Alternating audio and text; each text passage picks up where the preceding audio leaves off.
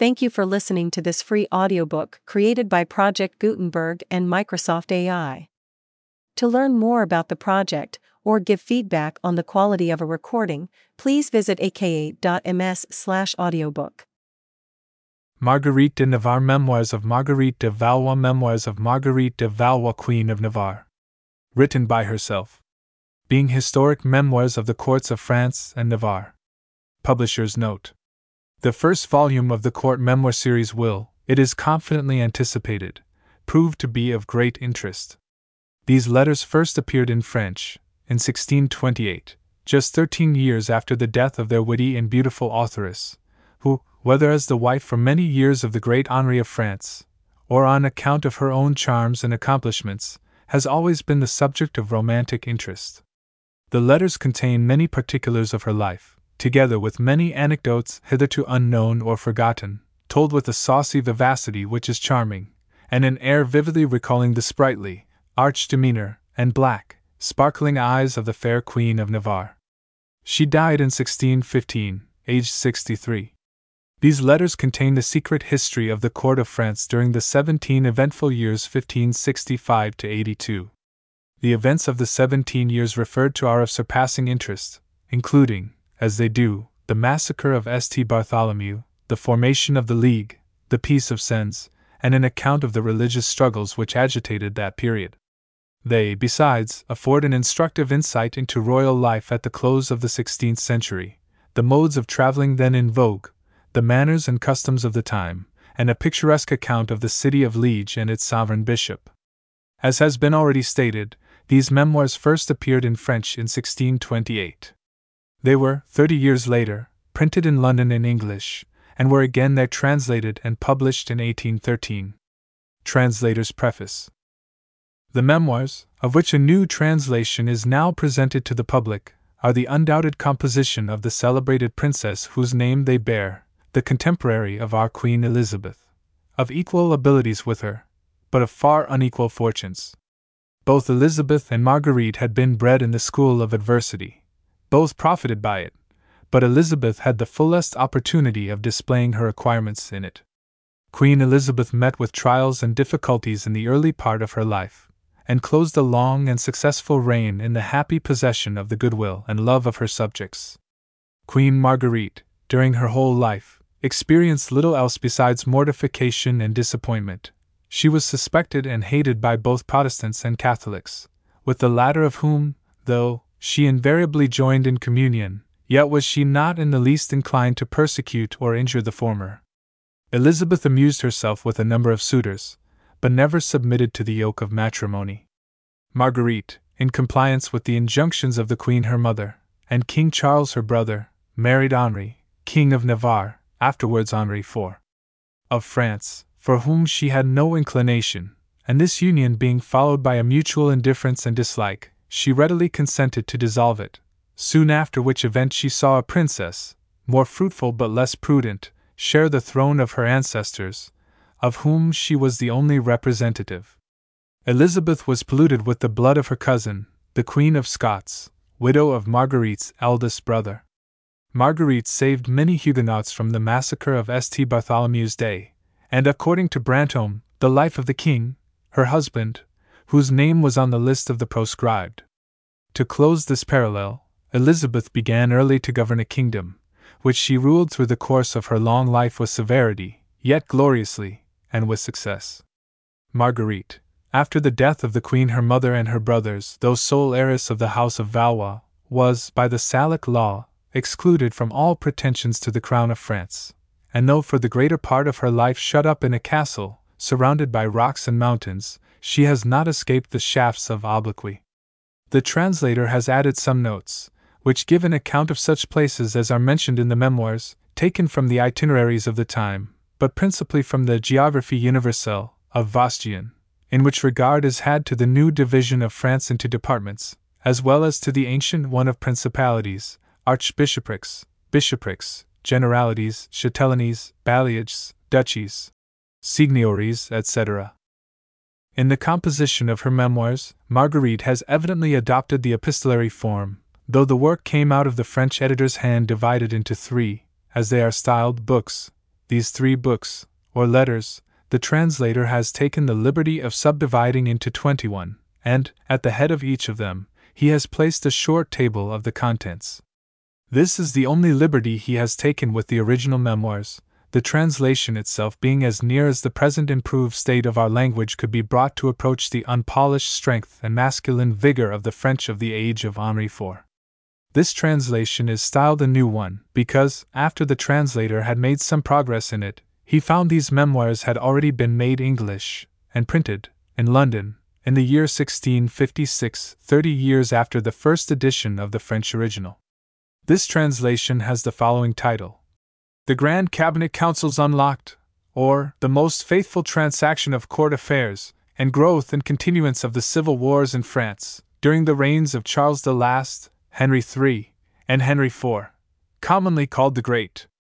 Most excellently written, in the French tongue, by Margaret de Valois, sister to the two first kings, and wife of the last. Faithfully translated by Robert Codrington, Master of Arts. And again as Memorials of Court Affairs, etc., London, 1658. The memoirs of Queen Marguerite contain the secret history of the court of France during the space of seventeen years, from 1565 to 1582, and they end seven years before Henri III, her brother, fell by the hands of Clement the monk, consequently, they take in no part of the reign of Henri IV. As Mr. Codrington has asserted in his title page, though they relate many particulars of the early part of his life. Marguerite's memoirs include likewise the history nearly of the first half of her own life, or until she had reached the twenty ninth year of her age, and as she died in 1616, at the age of 63 years, there remained 34 years of her life, of which little is known. In 1598, when she was 45 years old, her marriage with Henri was dissolved by mutual consent, she declaring that she had no other wish than to give him content and preserve the peace of the kingdom, making it her request, according to Brantome, that the king would favor her with his protection, which, as her letter expresses, she hoped to enjoy during the rest of her life. Sully says she stipulated only for an establishment and the payment of her debts, which were granted. After Henri, in 1610, had fallen a victim to the furious fanaticism of the monk Ravaillac, she lived to see the kingdom brought into the greatest confusion by the bad government of the Queen Regent, Marie de' Medici, who suffered herself to be directed by an Italian woman she had brought over with her, named Leonora Galigai. This woman marrying a Florentine, called Concini, afterwards made a Marshal of France, they jointly ruled the kingdom, and became so unpopular that the Marshal was assassinated, and the wife, who had been qualified with the title of Marquise d'Ancre, burnt for a witch. This happened about the time of Marguerite's decease. It has just before been mentioned how little has been handed down to these times respecting Queen Marguerite's history. The latter part of her life, there is reason to believe, was wholly passed at a considerable distance from court, in her retirement, so it is called, though it appears to have been rather her prison, at the castle of Usson. This castle, rendered famous by her long residence in it, has been demolished since the year 1634. It was built on a mountain, near a little town of the same name, in that part of France called Auvergne, which now constitutes part of the present departments of the Upper Loire and Puy de Dôme, from a river and mountain so named. These memoirs appear to have been composed in this retreat. Marguerite amused herself likewise, in this solitude, in composing verses, and there are specimens still remaining of her poetry. These compositions she often set to music, and sang them herself, accompanying her voice with the lute, on which she played to perfection. Great part of her time was spent in the perusal of the Bible and books of piety, together with the works of the best authors she could procure. Brantome assures us that Marguerite spoke the Latin tongue with purity and elegance, and it appears, from her memoirs, that she had read Plutarch with attention. Marguerite has been said to have given in to the gallantries to which the court of France was, during her time, but too much addicted.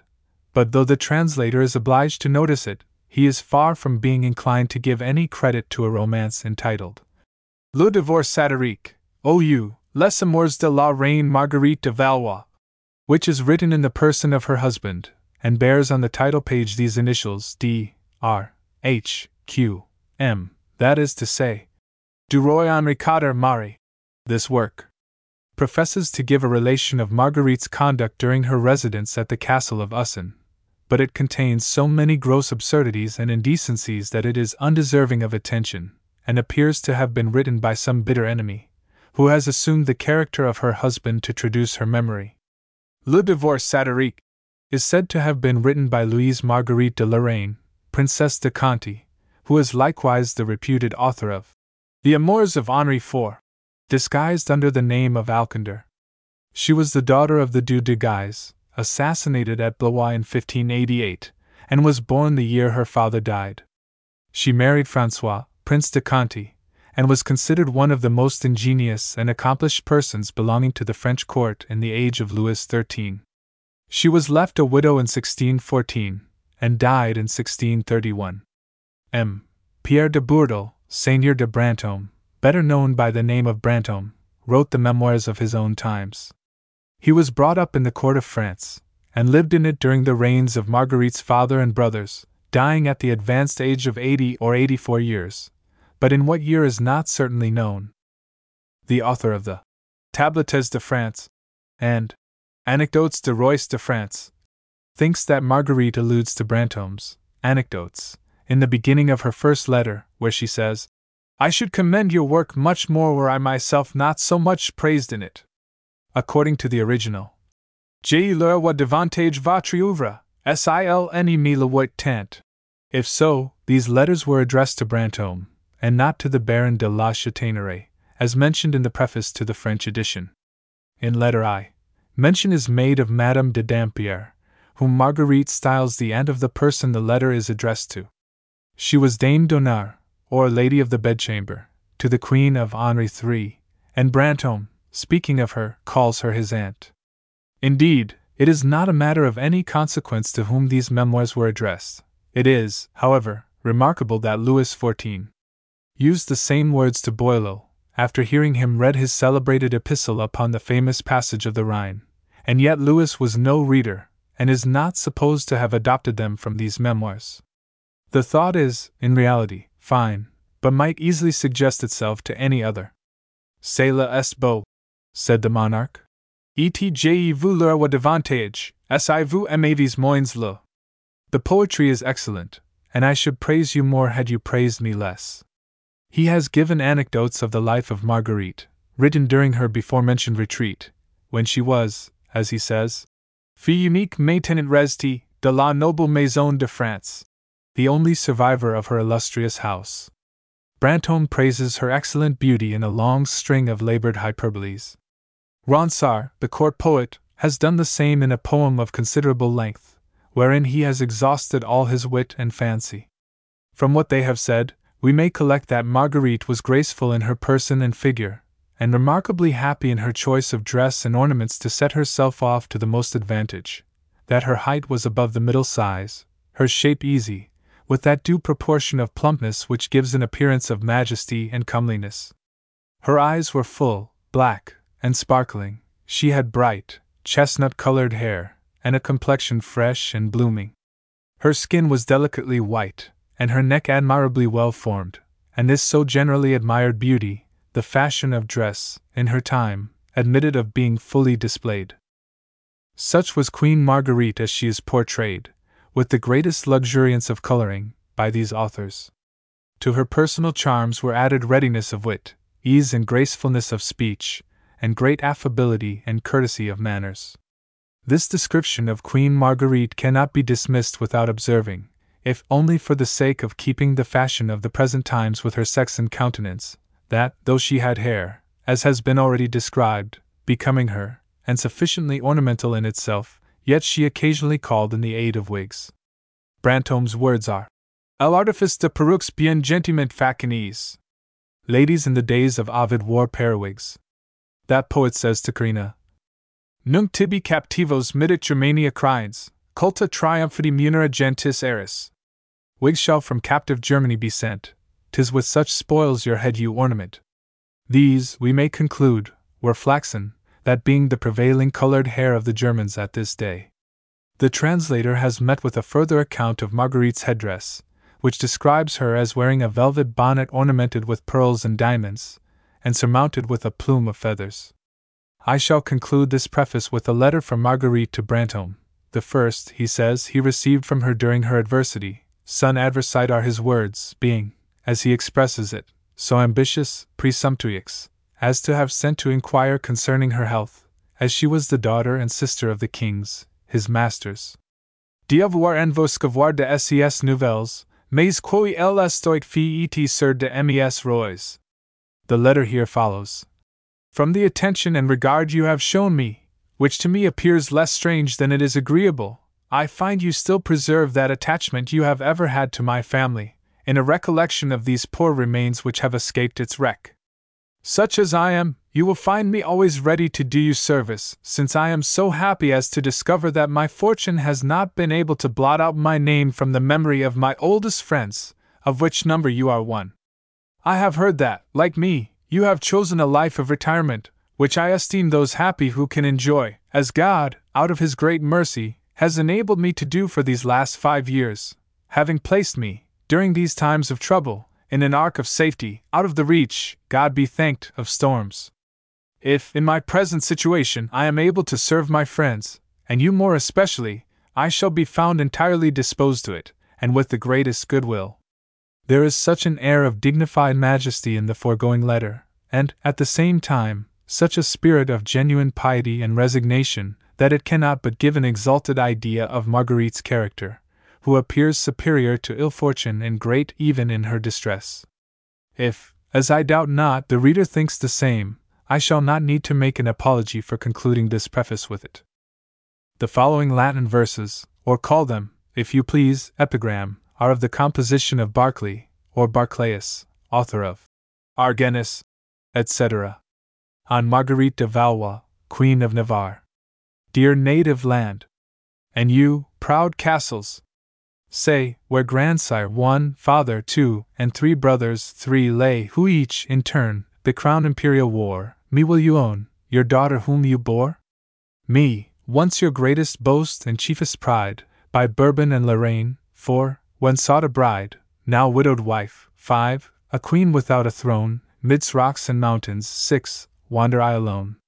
Nor yet hath fortune vented all her spite, but sets one up, seven, who now enjoys my right, points to the boy eight, who henceforth claims the throne and crown, a son of mine should call his own.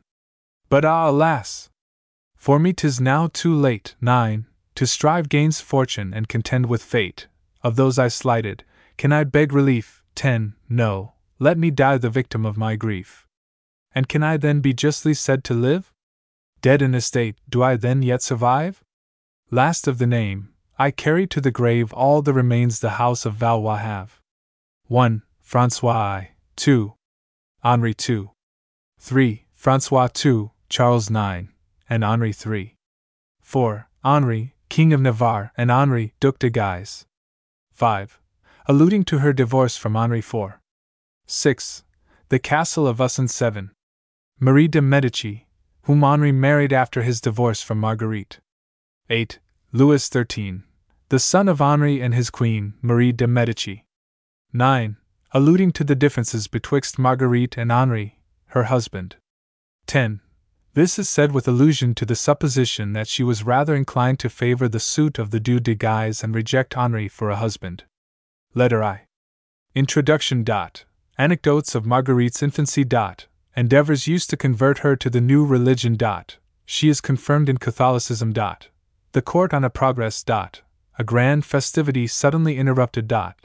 The confusion in consequence. Letter 2.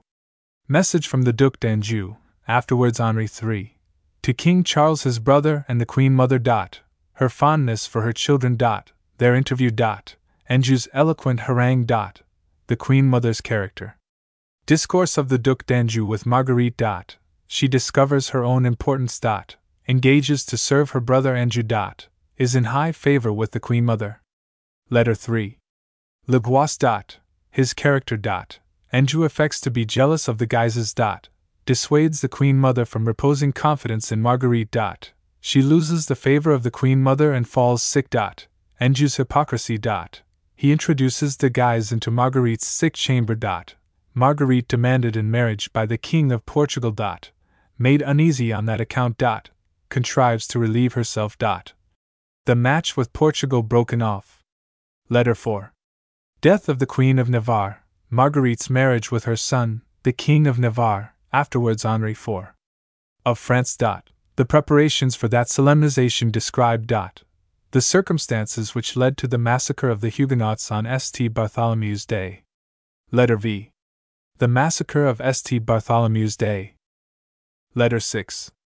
Henri, Duc d'Anjou, elected King of Poland, leaves France. Huguenot plots to withdraw the Duc d'Alençon and the King of Navarre from court.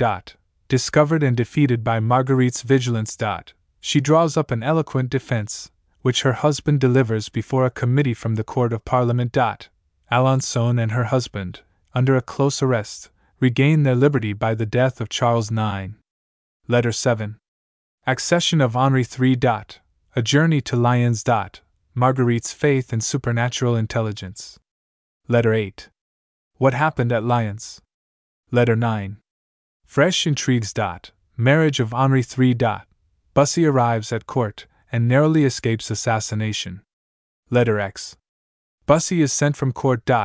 Marguerite's husband attacked with a fit of epilepsy. Her great care of him. Dot. Torigny dismissed from Marguerite's service. The King of Navarre and the Duc d'Alençon secretly leave the court. Letter 11. Queen Marguerite under arrest. Dot. Attempt on Torigny's life. Dot. Her fortunate deliverance. Letter 12. The peace of Sens betwixt Henri III and the Huguenots. Letter 13. The League. Dot, war declared against the Huguenots. Dot, Queen Marguerite sets out for Spa. Letter 14. Description of Queen Marguerite's equipage. Dot, her journey to Liege described. Dot, she enters with success upon her mission. Dot, striking instance of maternal duty and affection in a great lady. Dot, disasters near the close of the journey. Letter 15. The city of Liege described. Dot, affecting story of Mademoiselle de Tournon. Dot, fatal effects of suppressed anguish of mind. Letter 16. Queen Marguerite, on her return from Liege, is in danger of being made a prisoner. Dot, she arrives, after some narrow escapes, at La Fere. Letter 17. Good effects of Queen Marguerite's negotiations in Flanders. Dot, she obtains leave to go to the King of Navarre, her husband, but her journey is delayed. Dot, court intrigues and plots. Dot, the Duc d'Alençon again put under arrest. Letter 18. The brothers reconciled. Dot. Alençon restored to his liberty. Letter 19.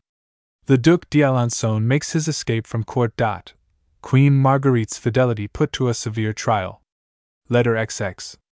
Queen Marguerite permitted to go to the king her husband. Is accompanied by the Queen Mother. Marguerite insulted by her husband's secretary. She harbors jealousy.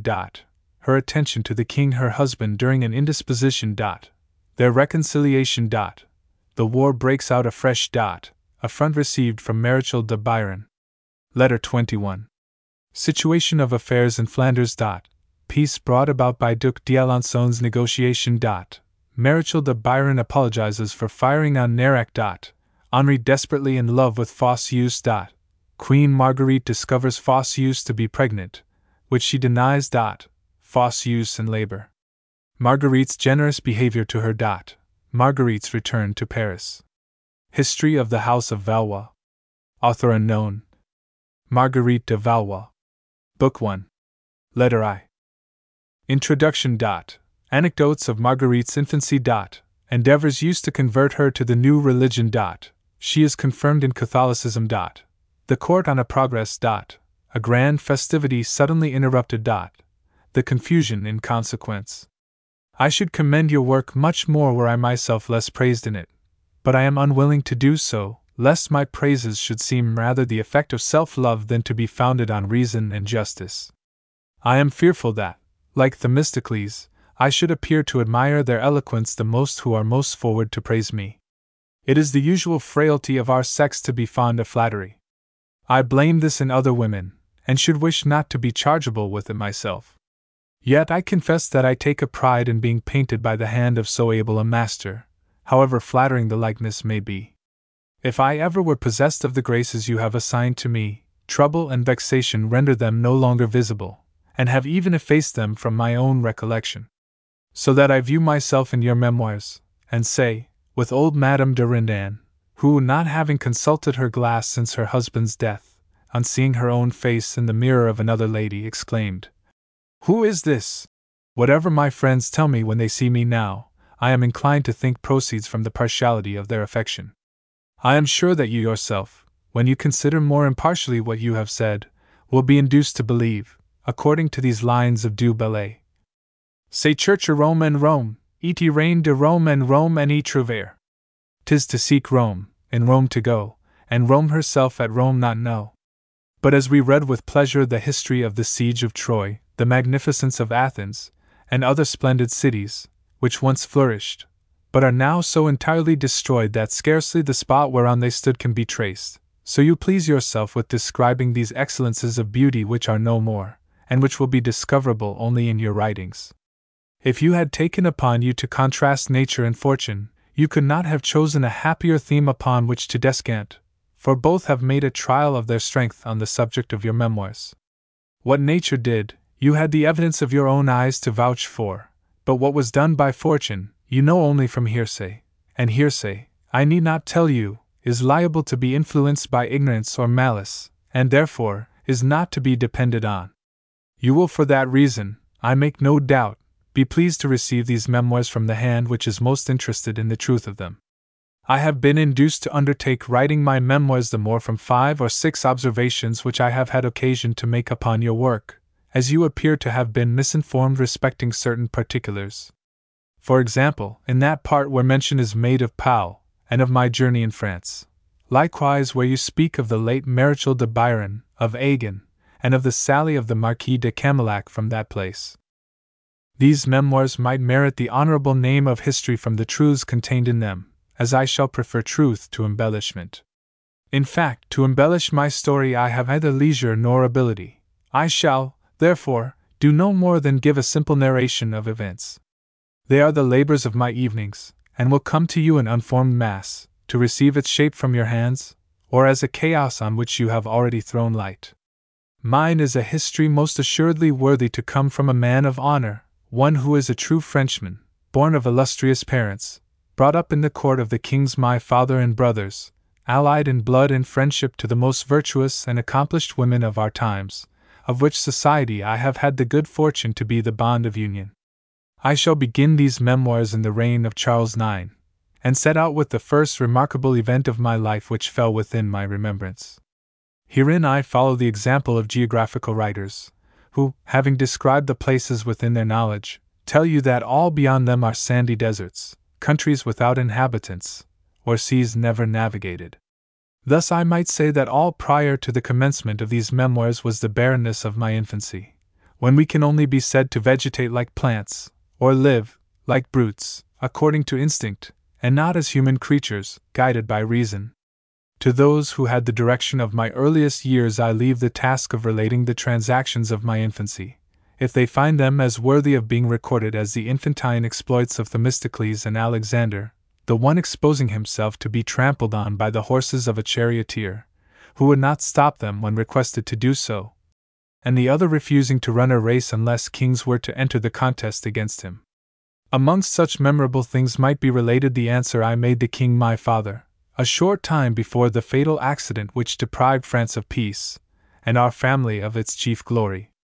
I was then about four or five years of age, when the king, placing me on his knee, entered familiarly into chat with me. There were, in the same room, playing and diverting themselves, the Prince de Joinville, since the great and unfortunate Duc de Guise, and the Marquis de Beaupre, son of the Prince de la Roche sur Yon, who died in his fourteenth year and by whose death his country lost a youth of most promising talents. Amongst other discourse, the king asked which of the two princes that were before me I liked best. I replied, The Marquis. The king said, Why so? He is not the handsomest. The Prince de Joinville was fair, with light colored hair, and the Marquis de Beaupre brown, with dark hair. I answered, Because he is the best behaved, whilst the prince is always making mischief, and will be master over everybody. This was a presage of what we have seen happen since, when the whole court was infected with heresy, about the time of the conference of Poissy. It was with great difficulty that I resisted and preserved myself from a change of religion at that time. Many ladies and lords belonging to court strove to convert me to Huguenotism. The Duc d'Anjou, since King Henri III of France, then in his infancy, had been prevailed on to change his religion, and he often snatched my hours out of my hand and flung them into the fire, giving me psalm books and books of Huguenot prayers, insisting on my using them. I took the first opportunity to give them up to my governess, Madame de Curton, whom God, out of his mercy to me, caused to continue steadfast in the Catholic religion. She frequently took me to that pious, good man, the Cardinal de Tournon, who gave me good advice, and strengthened me in a perseverance in my religion, furnishing me with books and chaplets of beads in the room of those my brother Anjou took from me and burnt. Many of my brother's most intimate friends had resolved on my ruin, and rated me severely upon my refusal to change, saying it proceeded from a childish obstinacy, that if I had the least understanding, and would listen, like other discreet persons, to the sermons that were preached, I should abjure my uncharitable bigotry. But I was, said they, as foolish as my governess. My brother Anjou added threats, and said the queen my mother would give orders that I should be whipped.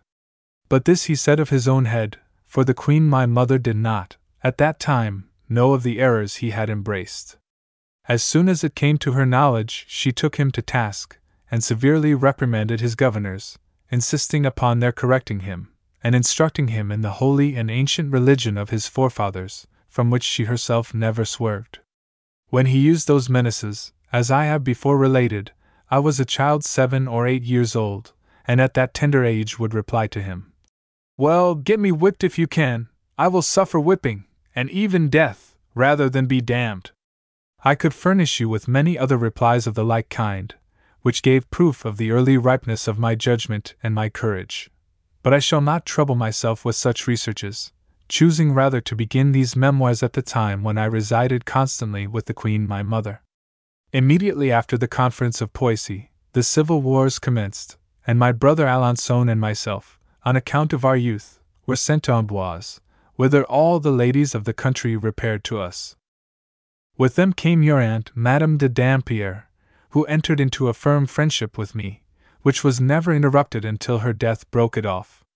There was likewise your cousin, the Duchesse de Retz, who had the good fortune to hear there of the death of her brute of a husband, killed at the Battle of Dreux. The husband I mean was the first she had, named M. d'Annebaut, who was unworthy to have for a wife so accomplished and charming a woman as your cousin. She and I were not then so intimate friends as we have become since, and shall ever remain. The reason was that, though older than I, she was yet young, and young girls seldom take much notice of children, whereas your aunt was of an age when women admire their innocence and engaging simplicity. I remained at Amboise until the Queen my mother was ready to set out on her grand progress, at which time she sent for me to come to her court, which I did not quit afterwards.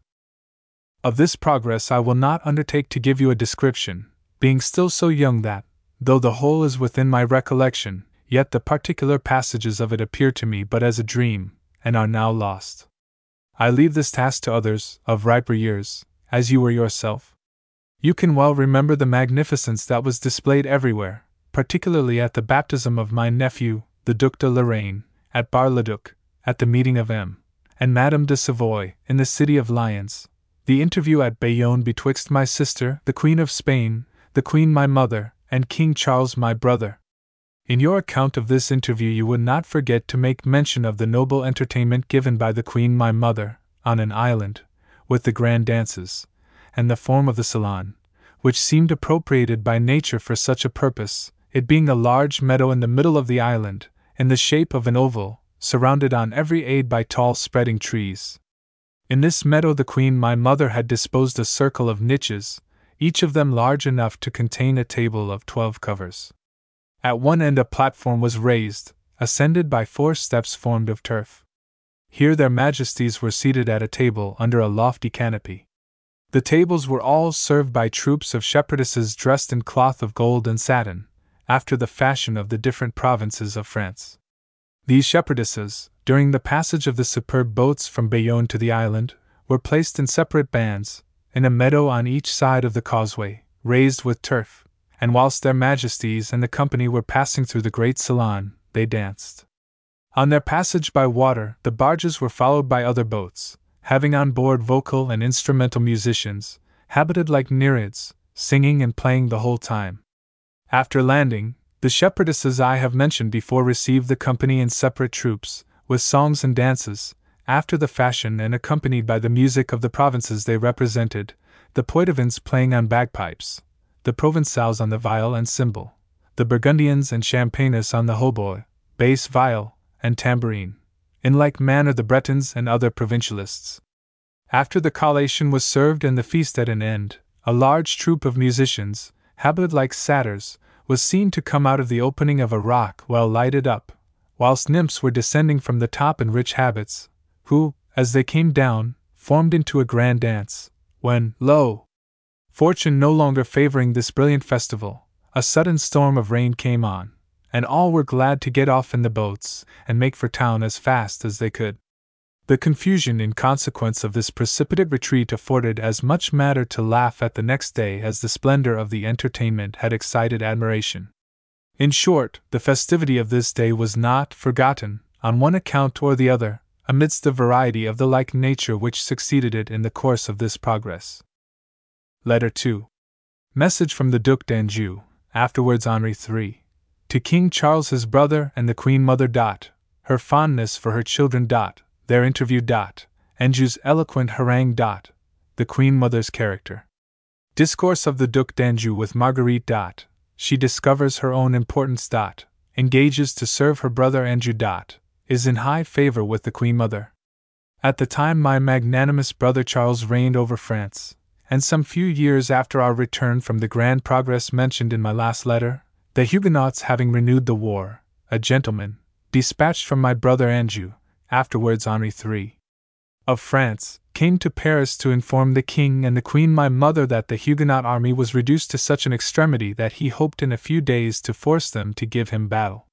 He added his earnest wish for the honor of seeing them at Tours before that happened, so that, in case fortune, envying him the glory he had already achieved at so early an age, should, on the so much looked for day, after the good service he had done his religion and his king, crown the victory with his death. He might not have cause to regret leaving this world without the satisfaction of receiving their approbation of his conduct from their own mouths, a satisfaction which would be more valuable, in his opinion, than the trophies he had gained by his two former victories. I leave to your own imagination to suggest to you the impression which such a message from a dearly beloved son made on the mind of a mother who doted on all her children, and was always ready to sacrifice her own repose, nay, even her life, for their happiness. She resolved immediately to set off and take the king with her. She had, besides myself, her usual small company of female attendants, together with Mesdames de Retz and de Sauves. She flew on the wings of maternal affection, and reached Tours in three days and a half.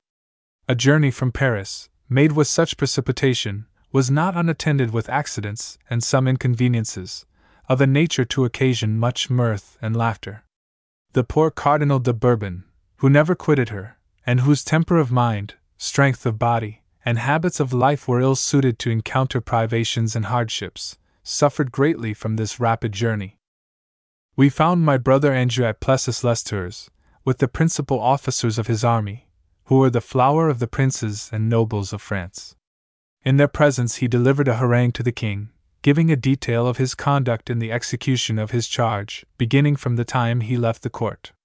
His discourse was framed with so much eloquence, and spoken so gracefully, that it was admired by all present, it appeared matter of astonishment that a youth of sixteen should reason with all the gravity and powers of an orator of ripe years. The comeliness of his person, which at all times pleads powerfully in favor of a speaker, was in him set off by the laurels obtained in two victories.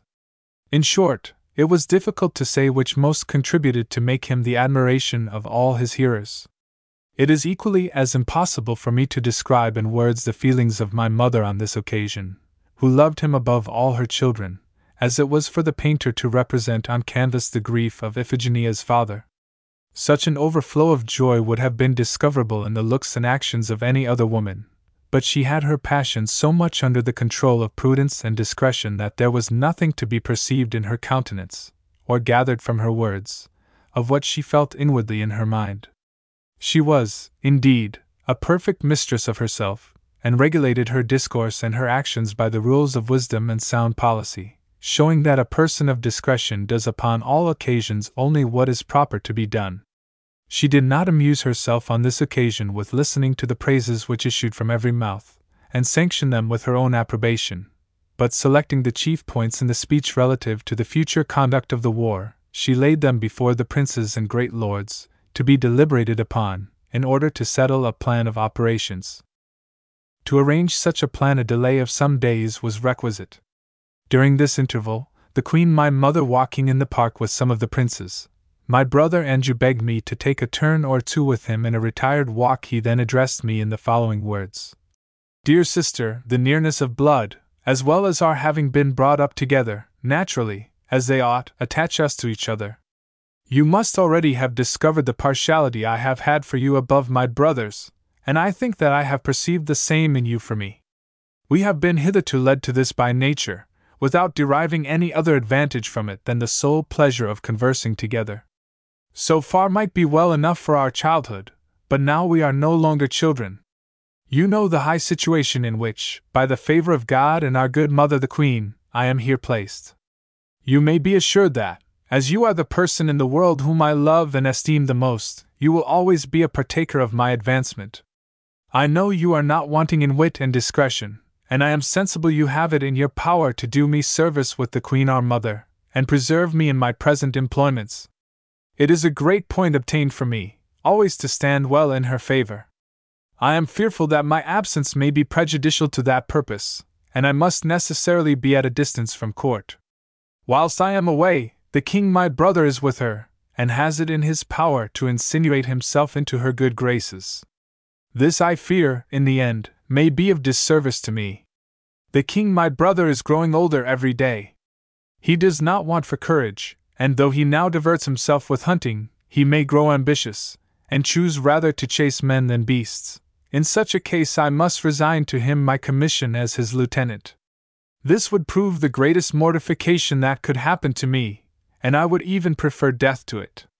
Under such an apprehension, I have considered of the means of prevention, and see none so feasible as having a confidential person about the Queen my mother, who shall always be ready to espouse and support my cause.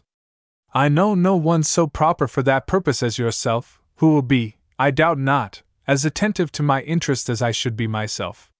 You have wit, discretion, and fidelity, which are all that are wanting, provided you will be so kind as to undertake such a good office.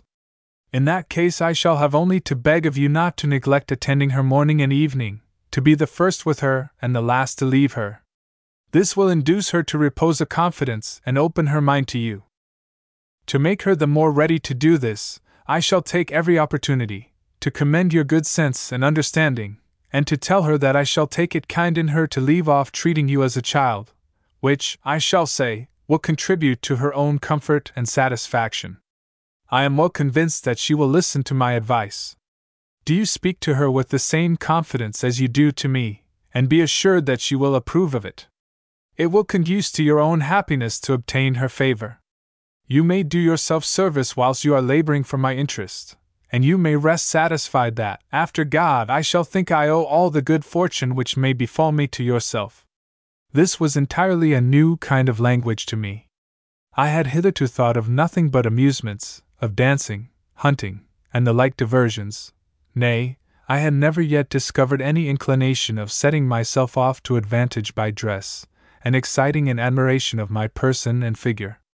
I had no ambition of any kind, and had been so strictly brought up under the Queen my mother that I scarcely durst speak before her, and if she chanced to turn her eyes towards me I trembled, for fear that I had done something to displease her. At the conclusion of my brother's harangue, I was half inclined to reply to him in the words of Moses, when he was spoken to from the burning bush Who am I, that I should go unto Pharaoh? Send, I pray thee, by the hand of him whom thou wilt send. However, his words inspired me with resolution and powers I did not think myself possessed of before. I had naturally a degree of courage, and, as soon as I recovered from my astonishment, I found I was quite an altered person. His address pleased me, and wrought in me a confidence in myself, and I found I was become of more consequence than I had ever conceived I had been. Accordingly, I replied to him thus Brother, if God grant me the power of speaking to the Queen our Mother as I have the will to do, nothing can be wanting for your service, and you may expect to derive all the good you hope from it, and from my solicitude and attention for your interest. With respect to my undertaking such a matter for you, you will soon perceive that I shall sacrifice all the pleasures in this world to my watchfulness for your service. You may perfectly rely on me, as there is no one that honors or regards you more than I do. Be well assured that I shall act for you with the Queen my mother as zealously as you would for yourself. These sentiments were more strongly impressed upon my mind than the words I made use of were capable of conveying an idea of. This will appear more fully in my following letters. As soon as we were returned from walking, the Queen my mother retired with me into her closet, and addressed the following words to me Your brother has been relating the conversation you have had together. He considers you no longer as a child, either shall I.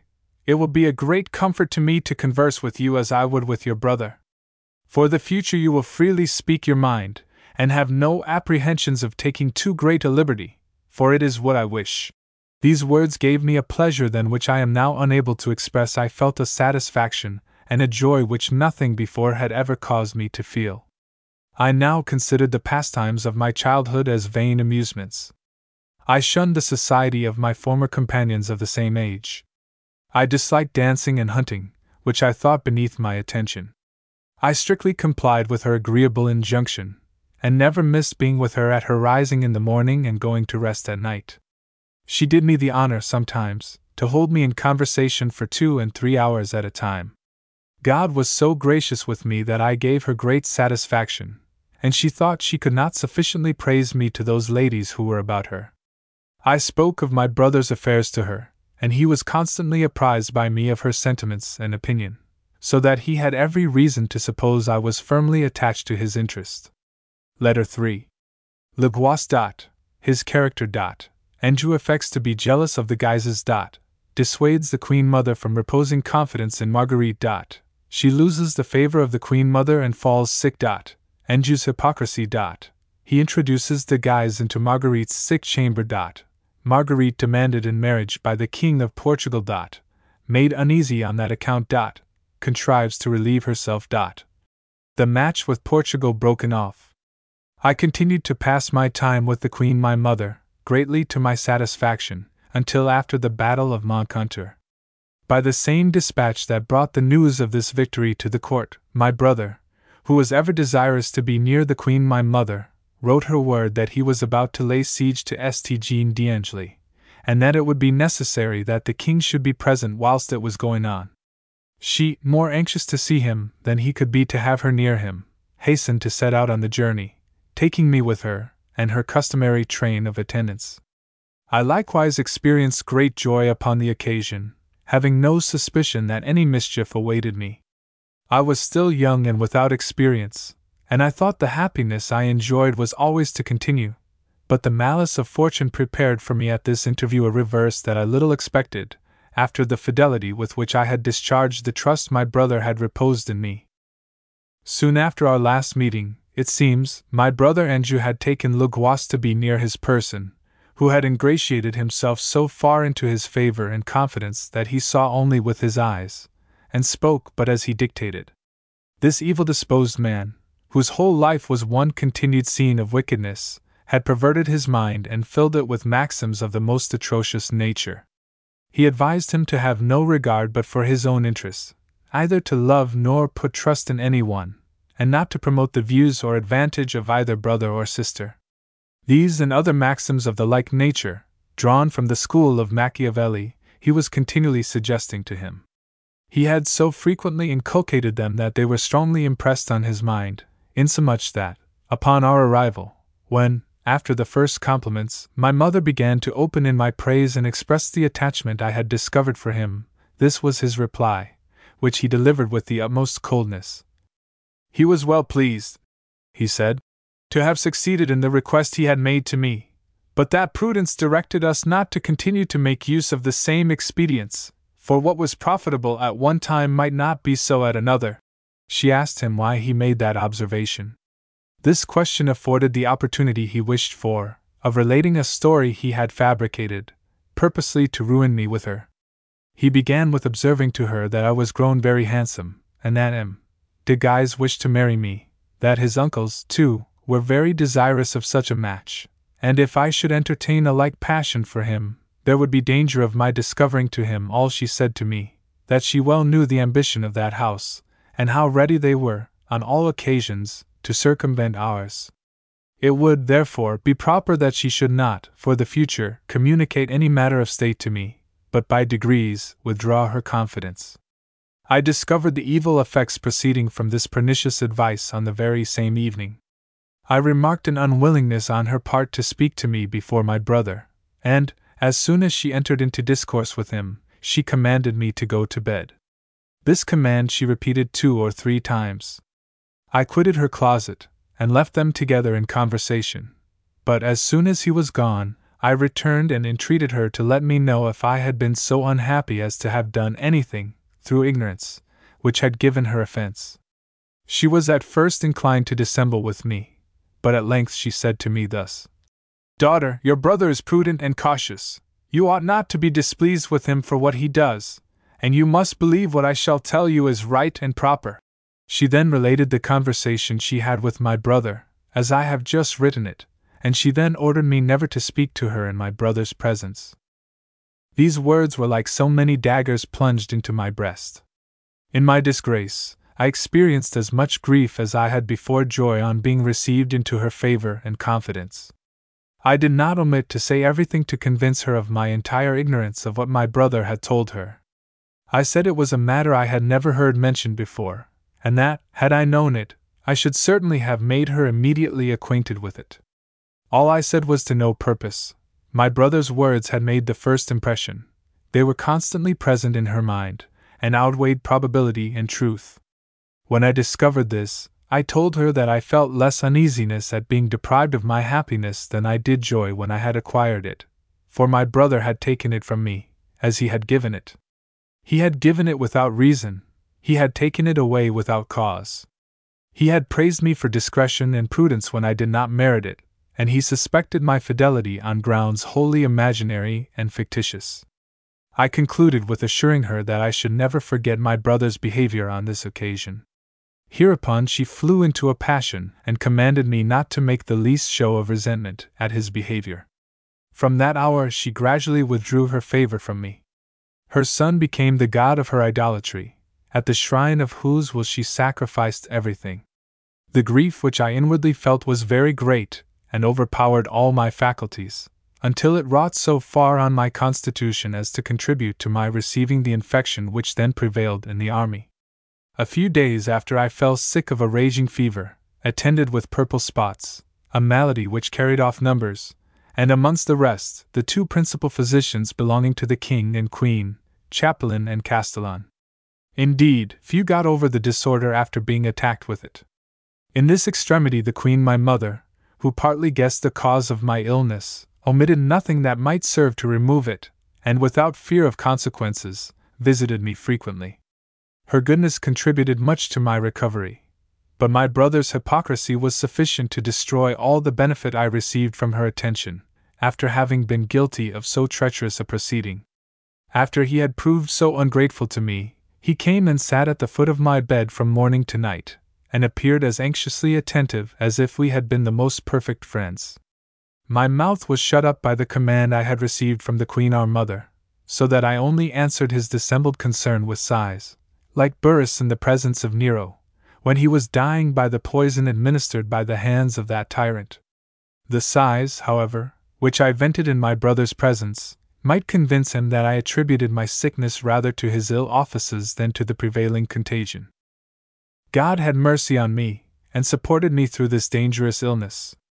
After I had kept my bed a fortnight, the army changed its quarters, and I was conveyed away with it in a litter.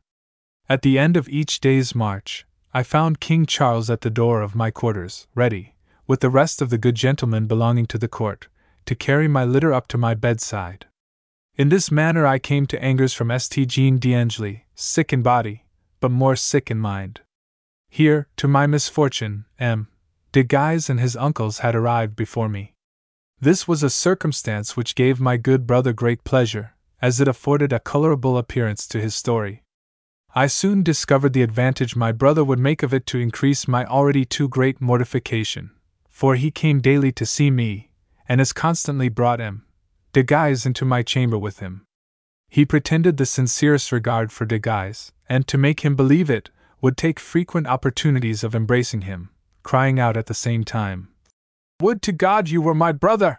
This he often put in practice before me, which M. De Guise seemed not to comprehend. But I, who knew his malicious designs, lost all patience, yet did not dare to reproach him with his hypocrisy. As soon as I was recovered, a treaty was set on foot for a marriage betwixt the King of Portugal and me, an ambassador having been sent for that purpose. The Queen my mother commanded me to prepare to give the ambassador an audience, which I did accordingly. My brother had made her believe that I was averse to this marriage. Accordingly, she took me to task upon it, and questioned me on the subject, expecting she should find some cause to be angry with me. I told her my will had always been guided by her own, and that whatever she thought right for me to do, I should do it. She answered me, angrily, according as she had been wrought upon, that I did not speak the sentiments of my heart, for she well knew that the Cardinal de Lorraine had persuaded me into a promise of having his nephew. I begged her to forward this match with the King of Portugal, and I would convince her of my obedience to her commands. Every day some new matter was reported to incense her against me. All these were machinations worked up by the mind of Le Guast. In short, I was constantly receiving some fresh mortification, so that I hardly passed a day in quiet. On one side, the King of Spain was using his utmost endeavors to break off the match with Portugal, and M. de Guise, continuing at court, furnished grounds for persecuting me on the other. Still, not a single person of the Guises ever mentioned a word to me on the subject, and it was well known that, for more than a twelvemonth, M.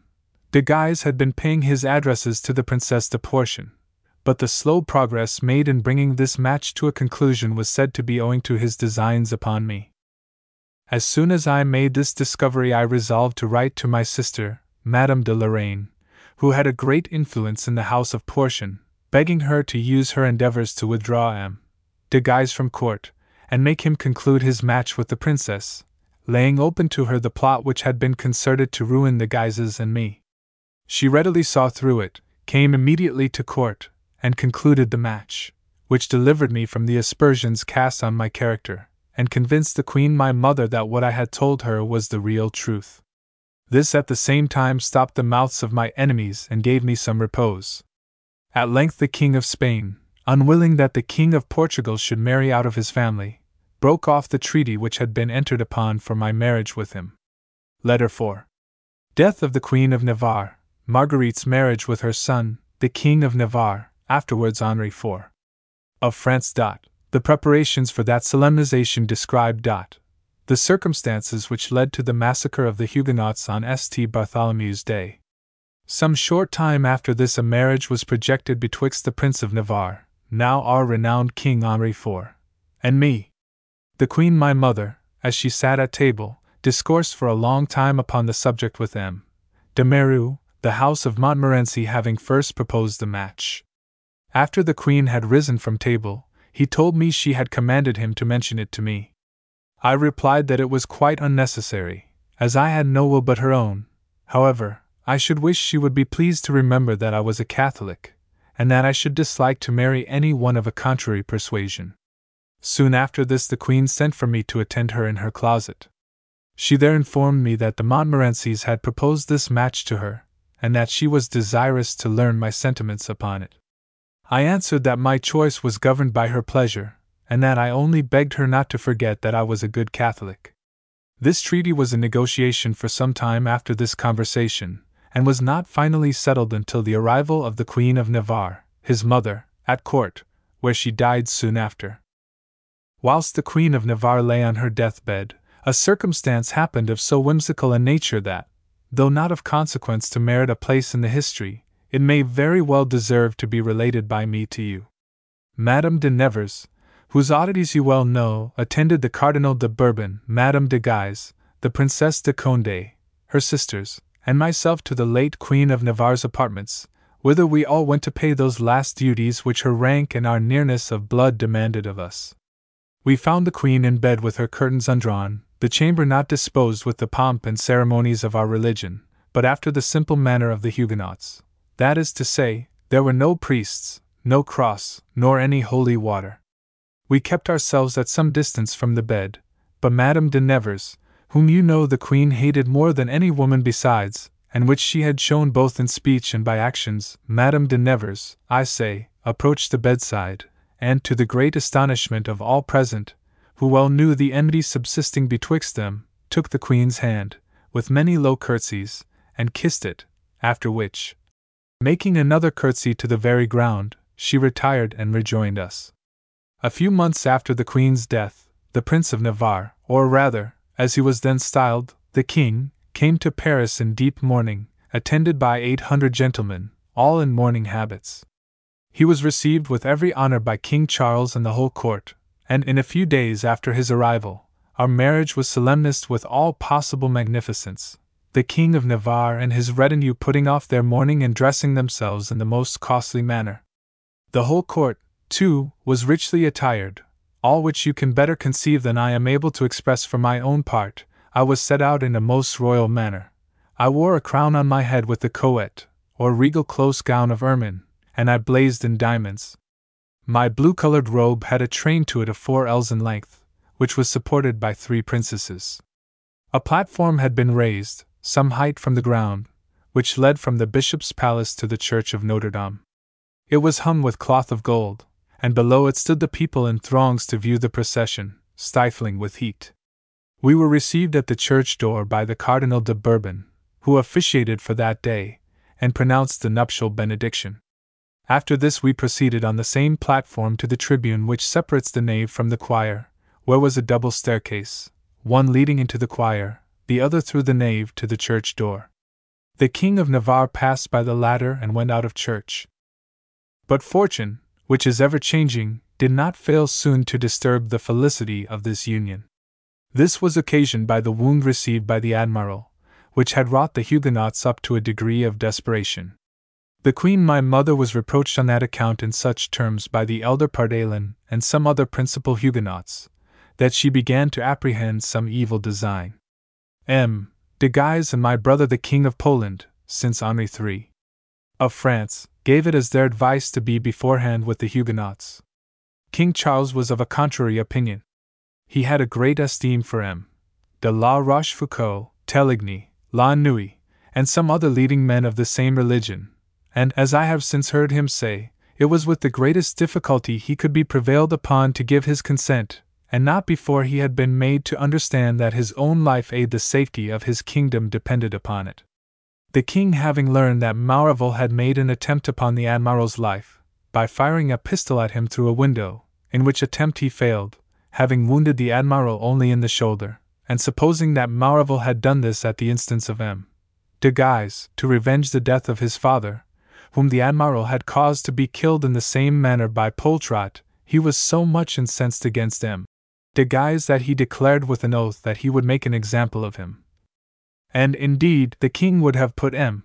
de Guise under an arrest if he had not kept out of his sight the whole day the Queen my mother used every argument to convince King Charles that what had been done was for the good of the state, and this because, as I observed before, the King had so great a regard for the Admiral, La Noue, and Teligny, on account of their bravery, being himself a prince of a gallant and noble spirit, and esteeming others in whom he found a similar disposition. Moreover, these designing men had insinuated themselves into the king's favor by proposing an expedition to Flanders, with a view of extending his dominions and aggrandizing his power, knew would secure to themselves an influence over his royal and generous mind. Upon this occasion, the Queen my mother represented to the King that the attempt of M. de Guise upon the Admiral's life was excusable in a son who, being denied justice, had no other means of avenging his father's death. Moreover, the admiral, she said, had deprived her by assassination, during his minority and her regency, of a faithful servant in the person of Charry, commander of the king's bodyguard, which rendered him deserving of the like treatment. Notwithstanding that the queen my mother spoke thus to the king, discovering by her expressions and in her looks all the grief which she inwardly felt on the recollection of the loss of persons who had been useful to her, yet, so much was King Charles inclined to save those who, as he thought, would one day be serviceable to him, that he still persisted in his determination to punish him, De Guise, for whom he ordered strict search to be made. At length Pardaillan, disclosing by his menaces, during the supper of the Queen my mother, the evil intentions of the Huguenots, she plainly perceived that things were brought to so near a crisis, that, unless steps were taken that very night to prevent it, the king and herself were in danger of being assassinated. She, therefore, came to the resolution of declaring to King Charles his real situation. For this purpose, she thought of the Marechal de Retz as the most proper person to break the matter to the king, the Marshal being greatly in his favor and confidence. Accordingly, the Marshal went to the king in his closet, between the hours of nine and ten, and told him he was come as a faithful servant to discharge his duty, and laid before him the danger in which he stood, if he persisted in his resolution of punishing him. De Guise, as he ought now to be informed that the attempt made upon the Admiral's life was not set on foot by him alone, but that his, the King's, brother the King of Poland, and the Queen his mother, had their shares in it, that he must be sensible how much the Queen lamented Charry's assassination, for which she had great reason, having very few servants about her upon whom she could rely, and as it happened during the King's minority, at the time, moreover, when France was divided between the Catholics and the Huguenots, M. de Guise being at the head of the former, and the Prince de Conde of the latter, both alike striving to deprive him of his crown. That through Providence, both his crown and kingdom had been preserved by the prudence and good conduct of the Queen Regent, who in this extremity found herself powerfully aided by the said Charry, for which reason she had vowed to avenge his death, that, as to the Admiral, he must be ever considered as dangerous to the state, and whatever show he might make of affection for His Majesty's person, and zeal for his service in Flanders, they must be considered as mere pretenses, which he used to cover his real design of reducing the kingdom to a state of confusion. The Marshal concluded with observing that the original intention had been to make away with the Admiral only, as the most obnoxious man in the kingdom, but Maurevel having been so unfortunate as to fail in his attempt, and the Huguenots becoming desperate enough to resolve to take up arms, with design to attack, not only M.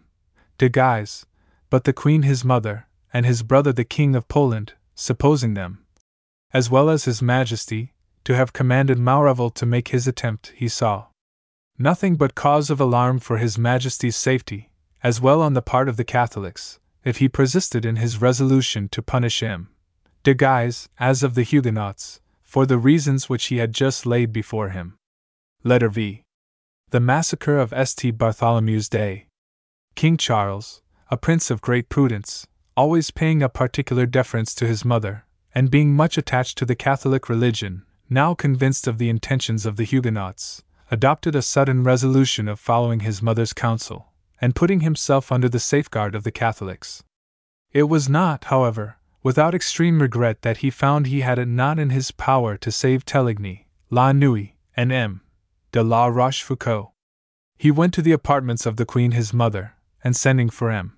de Guise and all the princes and Catholic officers, the massacre of St. Bartholomew was that night resolved upon. Immediately every hand was at work, chains were drawn across the streets, the alarm bells were sounded, and every man repaired to his post, according to the orders he had received, whether it was to attack the Admiral's quarters, or those of the other Huguenots. M. De Guise hastened to the Admiral's, and Dismay, a gentleman in the service of the former, a German by birth, forced into his chamber, and having slain him with a dagger, threw his body out of a window to his master. I was perfectly ignorant of what was going forward. I observed every one to be in motion the Huguenots, driven to despair by the attack upon the Admiral's life, and the Guises, fearing they should not have justice done them, whispering all they met in the ear. The Huguenots were suspicious of me because I was a Catholic, and the Catholics because I was married to the King of Navarre, who was a Huguenot. This being the case, no one spoke a syllable of the matter to me. At night, when I went into the bedchamber of the Queen my mother, I placed myself on a coffer, next my sister Lorraine, who, I could not but remark, appeared greatly cast down. The Queen my mother was in conversation with someone, but, as soon as she espied me, she bade me go to bed. As I was taking leave, my sister seized me by the hand and stopped me, at the same time shedding a flood of tears. For the love of God! cried she. Do not stir out of this chamber. I was greatly alarmed at this exclamation, perceiving which, the queen my mother called my sister to her, and chid her very severely. My sister replied it was sending me away to be sacrificed, for, if any discovery should be made, I should be the first victim of their revenge. The queen my mother made answer that, if it pleased God, I should receive no hurt, but it was necessary I should go, to prevent the suspicion that might arise from my staying. I perceived there was something on foot which I was not to know, but what it was I could not make out from anything they said. The Queen again bade me go to bed in a peremptory tone.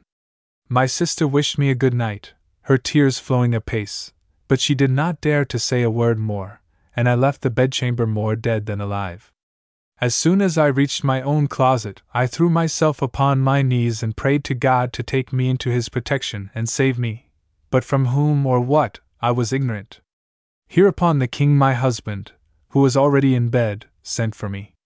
I went to him, and found the bed surrounded by thirty or forty Huguenots, who were entirely unknown to me, for I had been then but a very short time married. Their whole discourse, during the night, was upon what had happened to the Admiral, and they all came to a resolution of the next day demanding justice of the King against M. de Guise, and if it was refused, to take it themselves. For my part, I was unable to sleep a wink the whole night, for thinking of my sister's tears and distress, which had greatly alarmed me, although I had not the least knowledge of the real cause. As soon as day broke, the king my husband said he would rise and play at tennis until King Charles was risen, when he would go to him immediately and demand justice. He left the bedchamber, and all his gentlemen followed. As soon as I beheld it was broad day, I apprehended all the danger my sister had spoken of was over, and being inclined to sleep, I bade my nurse make the door fast, and I applied myself to take some repose. In about an hour I was awakened by a violent noise at the door, made with both hands and feet, and a voice calling out, Navarre! Navarre! My nurse, supposing the king my husband to be at the door, hastened to open it, when a gentleman, named M. de ran in, and threw himself immediately upon my bed. He had received a wound in his arm from a sword, and another by a pike, and was then pursued by four archers, who followed him into the bedchamber. Perceiving these last, I jumped out of bed, and the poor gentleman after me, holding me fast by the waist. I did not then know him, either was I sure that he came to do me no harm, or whether the archers were in pursuit of him or me. In this situation I screamed aloud, and he cried out likewise, for our fright was mutual. At length, by God's providence, M.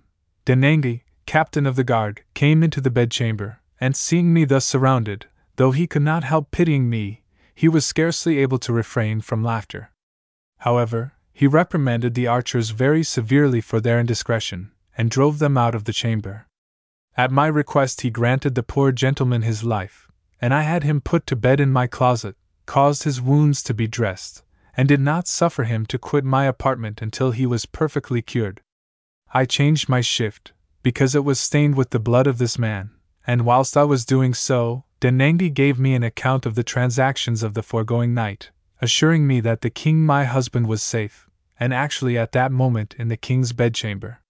He made me muffle myself up in a cloak, and conducted me to the apartment of my sister, Madame de Lorraine, whither I arrived more than half dead.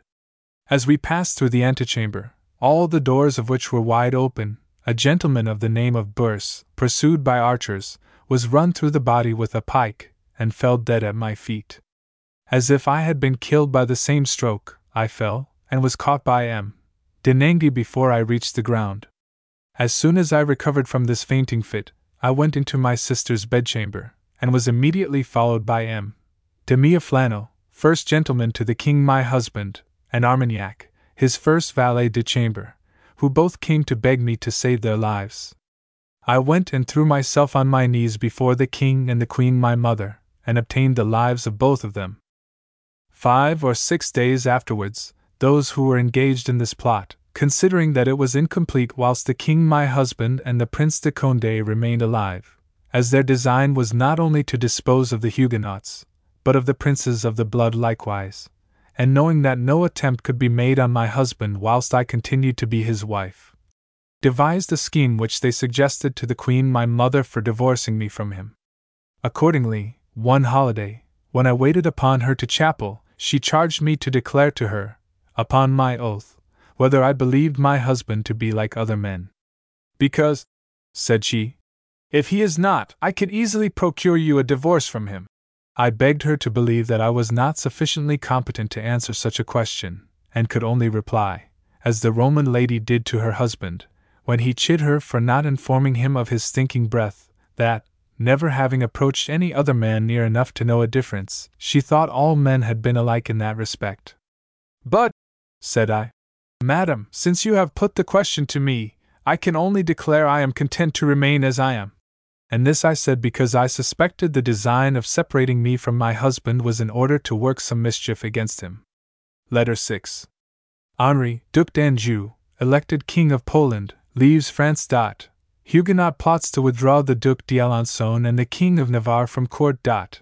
Discovered and defeated by Marguerite's vigilance. Dot. She draws up an eloquent defense, which her husband delivers before a committee from the Court of Parliament. Dot. Alençon and her husband, under a close arrest, regained their liberty by the death of Charles IX. We accompanied the King of Poland as far as Beaumont. For some months before he quitted France, he had used every endeavor to efface from my mind the ill offices he had so ungratefully done me. He solicited to obtain the same place in my esteem which he held during our infancy, and on taking leave of me, made me confirm it by oaths and promises. His departure from France, and King Charles's sickness, which happened just about the same time, excited the spirit of the two factions into which the kingdom was divided, to form a variety of plots. The Huguenots, on the death of the Admiral, had obtained from the king my husband, and my brother Alençon, a written obligation to avenge it. Before St. Bartholomew's Day, they had gained my brother over to their party by the hope of securing Flanders for him. They now persuaded my husband and him to leave the king and queen on their return, and pass into Champagne, there to join some troops which were in waiting to receive them. M. de Miossens, a Catholic gentleman, having received an intimation of this design, considered it so prejudicial to the interests of the king his master, that he communicated it to me with the intention of frustrating a plot of so much danger to themselves and to the state.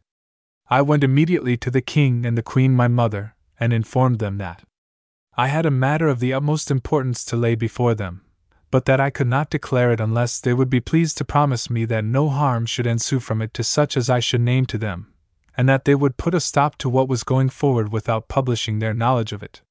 Having obtained my request, I told them that my brother Alençon and the king my husband had an intention, on the very next day, of joining some Huguenot troops, which expected them, in order to fulfill the engagement they had made upon the Admiral's death, and for this their intention, I begged they might be excused, and that they might be prevented from going away without any discovery being made that their designs had been found out. All this was granted me, and measures were so prudently taken to stay them, that they had not the least suspicion that their intended evasion was known. Soon after, we arrived at St. Germain, where we stayed some time, on account of the king's indisposition.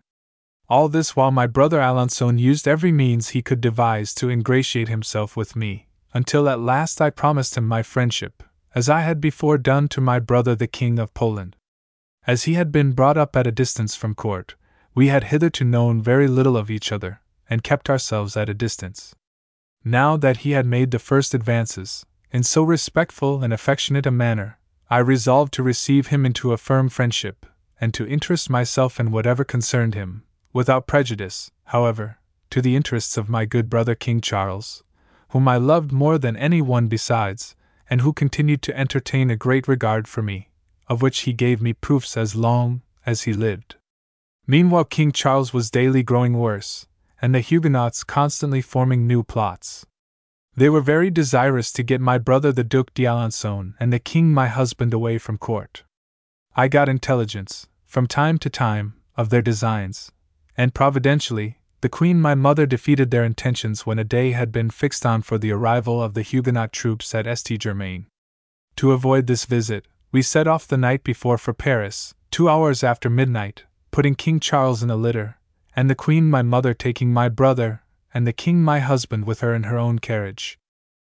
They did not experience on this occasion such mild treatment as they had hitherto done, for the king going to the wood of Vincennes, they were not permitted to set foot out of the palace.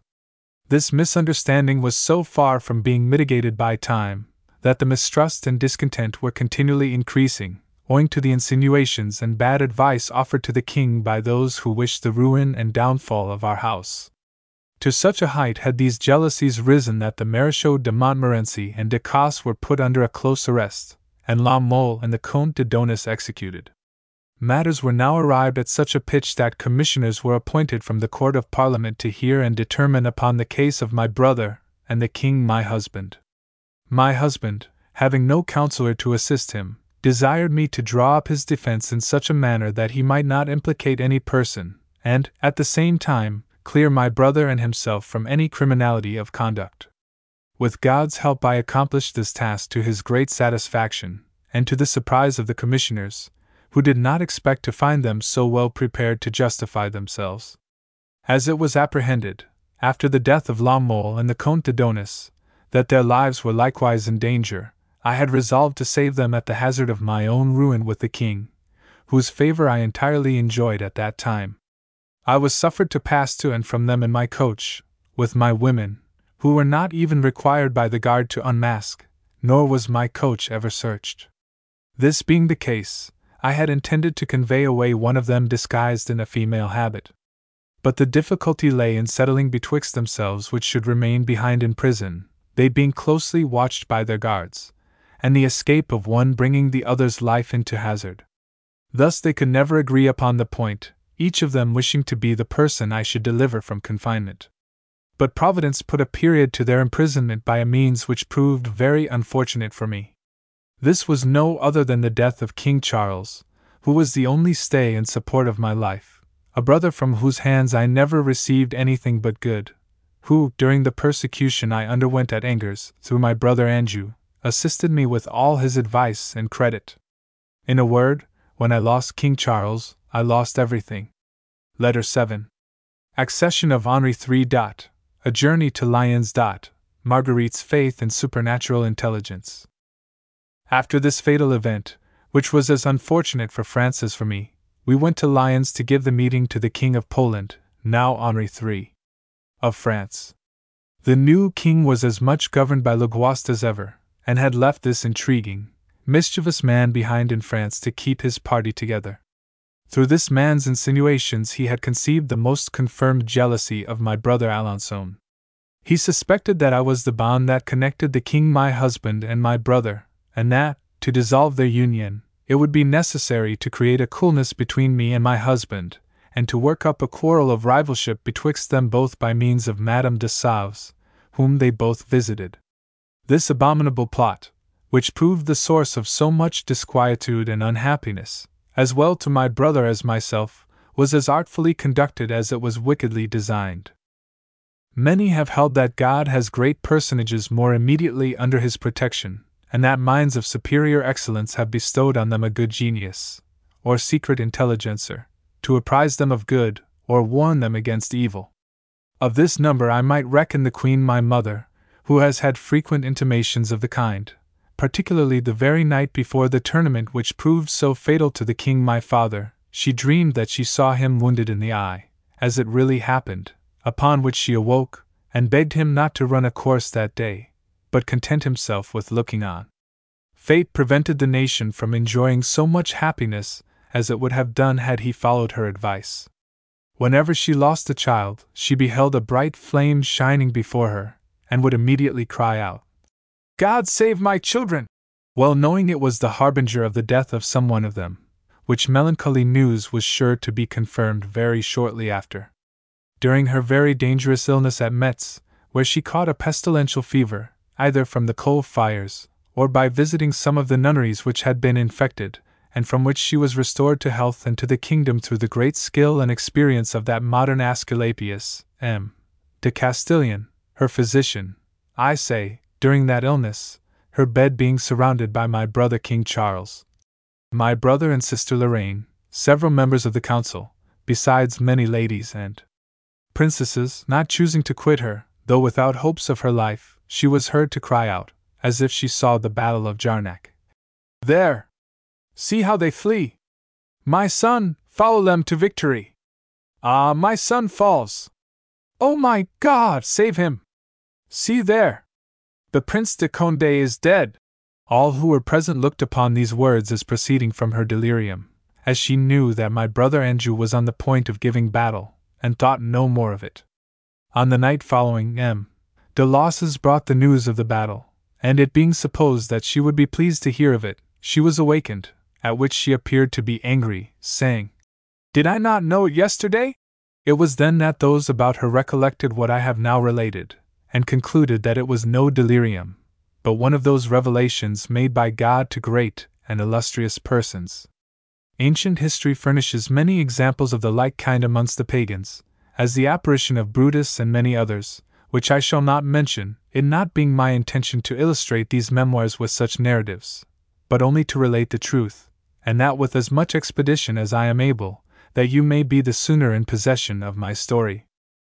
I am far from supposing that I am worthy of these divine admonitions, Nevertheless, I should accuse myself of ingratitude towards my God for the benefits I have received, which I esteem myself obliged to acknowledge whilst I live, and I further believe myself bound to bear testimony of His goodness and power, and the mercies He has shown me, so that I can declare no extraordinary accident ever befell me.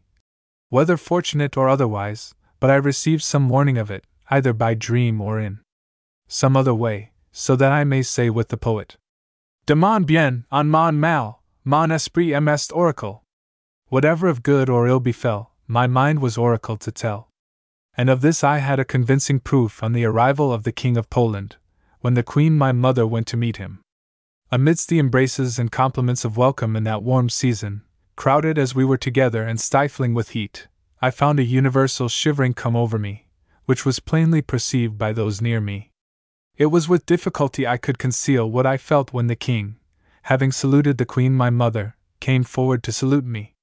This secret intimation of what was to happen thereafter made a strong impression on my mind at the moment, and I thought of it shortly after, when I discovered that the king had conceived a hatred of me through the malicious suggestions of Le Guast, who had made him believe, since the king's death, that I espoused my brother Alençon's party during his absence, and cemented a friendship betwixt the king my husband and him.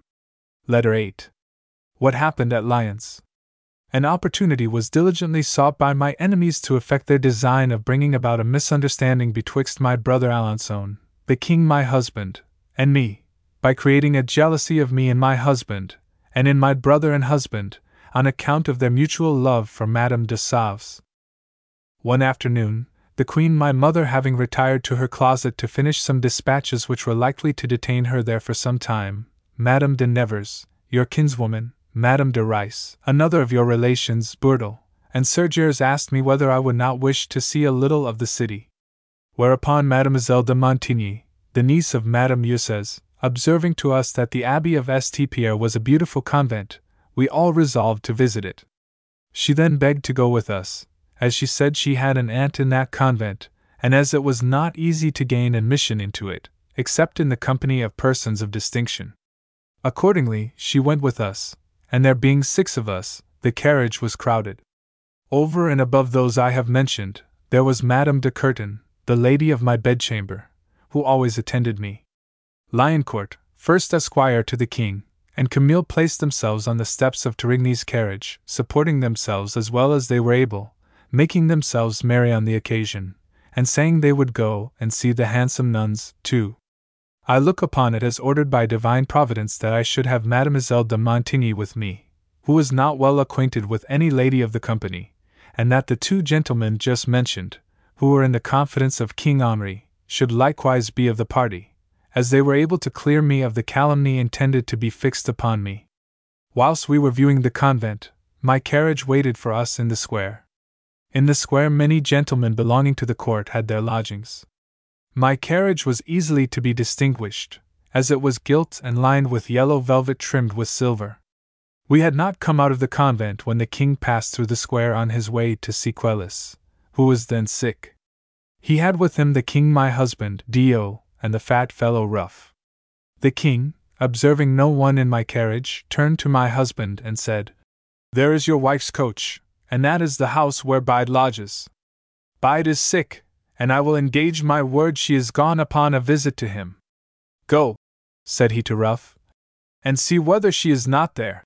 In saying this, the king addressed himself to a proper tool for his malicious purpose, for this fellow Ruffs was entirely devoted to Le Guast. I need not tell you he did not find me there. However, knowing the king's intention, he, to favor it, said loud enough for the king my husband to hear him. The birds have been there, but they are now flown. This furnished sufficient matter for conversation until they reached home. Upon this occasion, the king my husband displayed all the good sense and generosity of temper for which he is remarkable. He saw through the design, and he despised the maliciousness of it.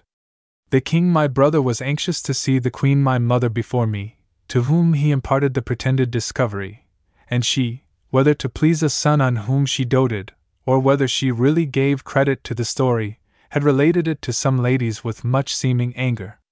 Soon afterwards, I returned with the ladies who had accompanied me to St. Pierre's, entirely ignorant of what had happened.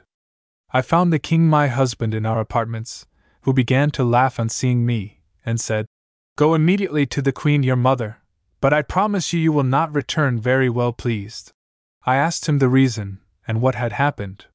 He answered, I shall tell you nothing, but be assured of this, that I do not give the least credit to the story, which I plainly perceive to be fabricated in order to stir up a difference betwixt us two, and break off the friendly intercourse between your brother and me. Finding I could get no further information on the subject from him, I went to the apartment of the Queen my mother. I met M. de Guise in the antechamber, who was not displeased at the prospect of a dissension in our family, hoping that he might make some advantage of it.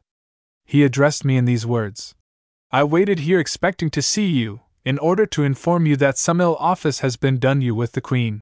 He then told me the story he had learned of Dio, who, being intimate with your kinswoman, had informed them de Guise of it, that he might apprise us. I went into the Queen's bedchamber, but did not find my mother there. However, I saw Madame de Nemours, the rest of the princesses, and other ladies, who all exclaimed on seeing me, Good God!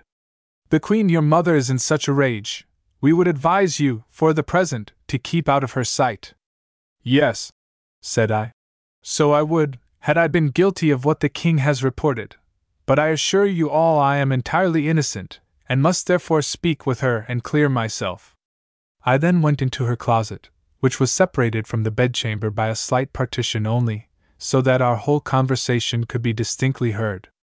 She no sooner set eyes upon me than she flew into a great passion, and said everything that the fury of her resentment suggested.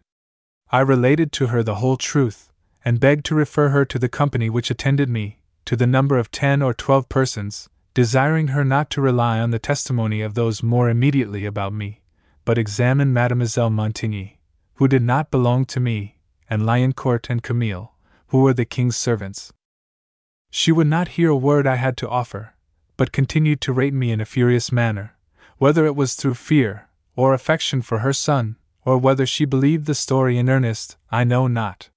When I observed to her that I understood the king had done me this ill office in her opinion, her anger was redoubled, and she endeavored to make me believe that she had been informed of the circumstance by one of her own valets de chamber, who had himself seen me at the place. Perceiving that I gave no credit to this account of the matter, she became more and more incensed against me. All that was said was perfectly heard by those in the next room. At length I left her closet, much chagrined, and returning to my own apartments, I found the king my husband there, who said to me, Well, was it not as I told you? He, seeing me under great concern, desired me not to grieve about it, adding that Liancourt and Camille would attend the king that night in his bedchamber, and relate the affair as it really was, and tomorrow, continued he, the queen your mother will receive you in a very different manner. But, monsieur, I replied, I have received too gross an affront in public to forgive those who were the occasion of it, but that is nothing when compared with the malicious intention of causing so heavy a misfortune to befall me as to create a variance betwixt you and me. But, said he, God be thanked they have failed in it. For that, answered I, I am the more beholden to God and your amiable disposition. However, continued I, we may derive this good from it, that it ought to be a warning to us to put ourselves upon our guard against the king's stratagems to bring about a disunion betwixt you and my brother, by causing a rupture betwixt you and me. Whilst I was saying this, my brother entered the apartment, and I made them renew their protestations of friendship. But what oaths or promises can prevail against love? This will appear more fully in the sequel of my story. An Italian banker, who had concerns with my brother, came to him the next morning, and invited him, the king my husband, myself, the princesses, and other ladies, to partake of an entertainment in a garden belonging to him. Having made it a constant rule, before and after I married, as long as I remained in the court of the Queen my mother, to go to no place without her permission, I waited on her, at her return from Mass, and asked leave to be present at this banquet. She refused to give any leave, and said she did not care where I went. I leave you to judge, who know my temper, whether I was not greatly mortified at this rebuff. Whilst we were enjoying this entertainment, the king, having spoken with Liancourt, Camille, and Mademoiselle Montigny, was apprised of the mistake which the malice or misapprehension of Ruff had led him into. Accordingly, he went to the queen my mother and related the whole truth, entreating her to remove any ill impressions that might remain with me, as he perceived that I was not deficient in point of understanding, and feared that I might be induced to engage in some plan of revenge. When I returned from the banquet before mentioned, I found that what the king my husband had foretold was come to pass. For the queen my mother sent for me into her back closet, which was adjoining the king's, and told me that she was now acquainted with the truth, and found I had not deceived her with a false story. She had discovered, she said, that there was not the least foundation for the report her valet de chambre had made, and should dismiss him from her service as a bad man. As she perceived by my looks that I saw through this disguise, she said everything she could think of to persuade me to a belief that the king had not mentioned it to her. She continued her arguments, and I still appeared incredulous. At length the king entered the closet, and made many apologies, declaring he had been imposed on, and assuring me of his most cordial friendship and esteem, and thus matters were set to rights again. Letter 9. Fresh intrigues. Dot. Marriage of Henri III. Dot, Bussy arrives at court and narrowly escapes assassination. After staying some time at Lyons, we went to Avignon. Le Guast, not daring to hazard any fresh imposture, and finding that my conduct afforded no ground for jealousy on the part of my husband, plainly perceived that he could not, by that means, bring about a misunderstanding betwixt my brother and the king my husband. He therefore resolved to try what he could effect through Madame de Sauves. In order to do this, he obtained such an influence over her that she acted entirely as he directed, insomuch that, by his artful instructions, the passion which these young men had conceived, hitherto wavering and cold, as is generally the case at their time of life, became of a sudden so violent that ambition and every obligation of duty were at once absorbed by their attentions to this woman. This occasioned such a jealousy betwixt them that, though her favors were divided with them, de Guise, Le Guast, de Souvray, and others, any one of whom she preferred to the brothers in law, such was the infatuation of these last, that each considered the other as his only rival. To carry on de Guast's sinister designs, this woman persuaded the king my husband that I was jealous of her, and on that account it was that I joined with my brother. As we are ready to give ear and credit to those we love, he believed all she said. From this time he became distant and reserved towards me, shunning my presence as much as possible, whereas, before, he was open and communicative to me as to a sister, well knowing that I yielded to his pleasure in all things, and was far from harboring jealousy of any kind. What I had dreaded, I now perceived had come to pass. This was the loss of his favor and good opinion, to preserve which I had studied to gain his confidence by a ready compliance with his wishes, well knowing that mistrust is the sure forerunner of hatred. I now turned my mind to an endeavor to wean my brother's affection from Madame de Sauves, in order to counterplot Le Guast in his design to bring about a division, and thereby to effect our ruin. I used every means with my brother to divert his passion, but the fascination was too strong, and my pains proved ineffectual. In anything else, my brother would have suffered himself to be ruled by me, but the charms of this Circe, aided by that sorcerer, Le Guast, were too powerful to be dissolved by my advice. So far was he from profiting by my counsel that he was weak enough to communicate it to her. So blind are lovers. Her vengeance was excited by this communication, and she now entered more fully into the designs of Le Guast. In consequence, she used all her art to make the king my husband conceive an aversion for me, insomuch that he scarcely ever spoke with me.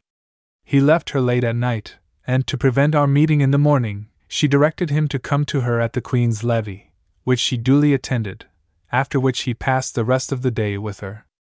My brother likewise followed her with the greatest assiduity, and she had the artifice to make each of them think that he alone had any place in her esteem. Thus was a jealousy kept up betwixt them, and in consequence, disunion and mutual ruin.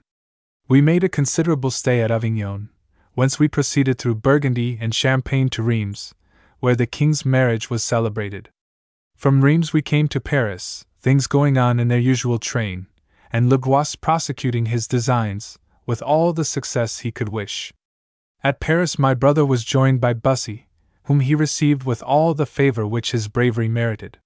He was inseparable from my brother, in consequence of which I frequently saw him, for my brother and I were always together, his household being equally at my devotion as if it were my own. Your aunt, remarking this harmony betwixt us, has often told me that it called to her recollection the times of my uncle, M. d'Orleans, and my aunt, Madame de Savoy. Le Guast thought this a favorable circumstance to complete his design. Accordingly, he suggested to Madame de Sauves to make my husband believe that it was on account of Bussy that I frequented my brother's apartments so constantly. The king, my husband, being fully informed of all my proceedings from persons in his service who attended me everywhere, could not be induced to lend an ear to this story. Le Guast, finding himself foiled in this quarter, applied to the king, who was well inclined to listen to the tale, on account of his dislike to my brother and me, whose friendship for each other was unpleasing to him. Besides this, he was incensed against Bussy, who, being formerly attached to him, had now devoted himself wholly to my brother, an acquisition which, on account of the celebrity of Bussy's fame for parts and valor, redounded greatly to my brother's honor, whilst it increased the malice and envy of his enemies. The king, thus worked upon by Le Guast, mentioned it to the queen my mother, thinking it would have the same effect on her as the tale which was trumped up at Lyons. But she, seeing through the whole design, showed him the improbability of the story, adding that he must have some wicked people about him, who could put such notions in his head, observing that I was very unfortunate to have fallen upon such evil times. In my younger days, said she, we were allowed to converse freely with all the gentlemen who belonged to the king our father, the Dauphin, and M. d'Orleans, your uncles. It was common for them to assemble in the bedchamber of Madame Marguerite, your aunt, as well as in mine, and nothing was thought of it. Neither ought it to appear strange that Bussy sees my daughter in the presence of her husband's servants. They are not shut up together.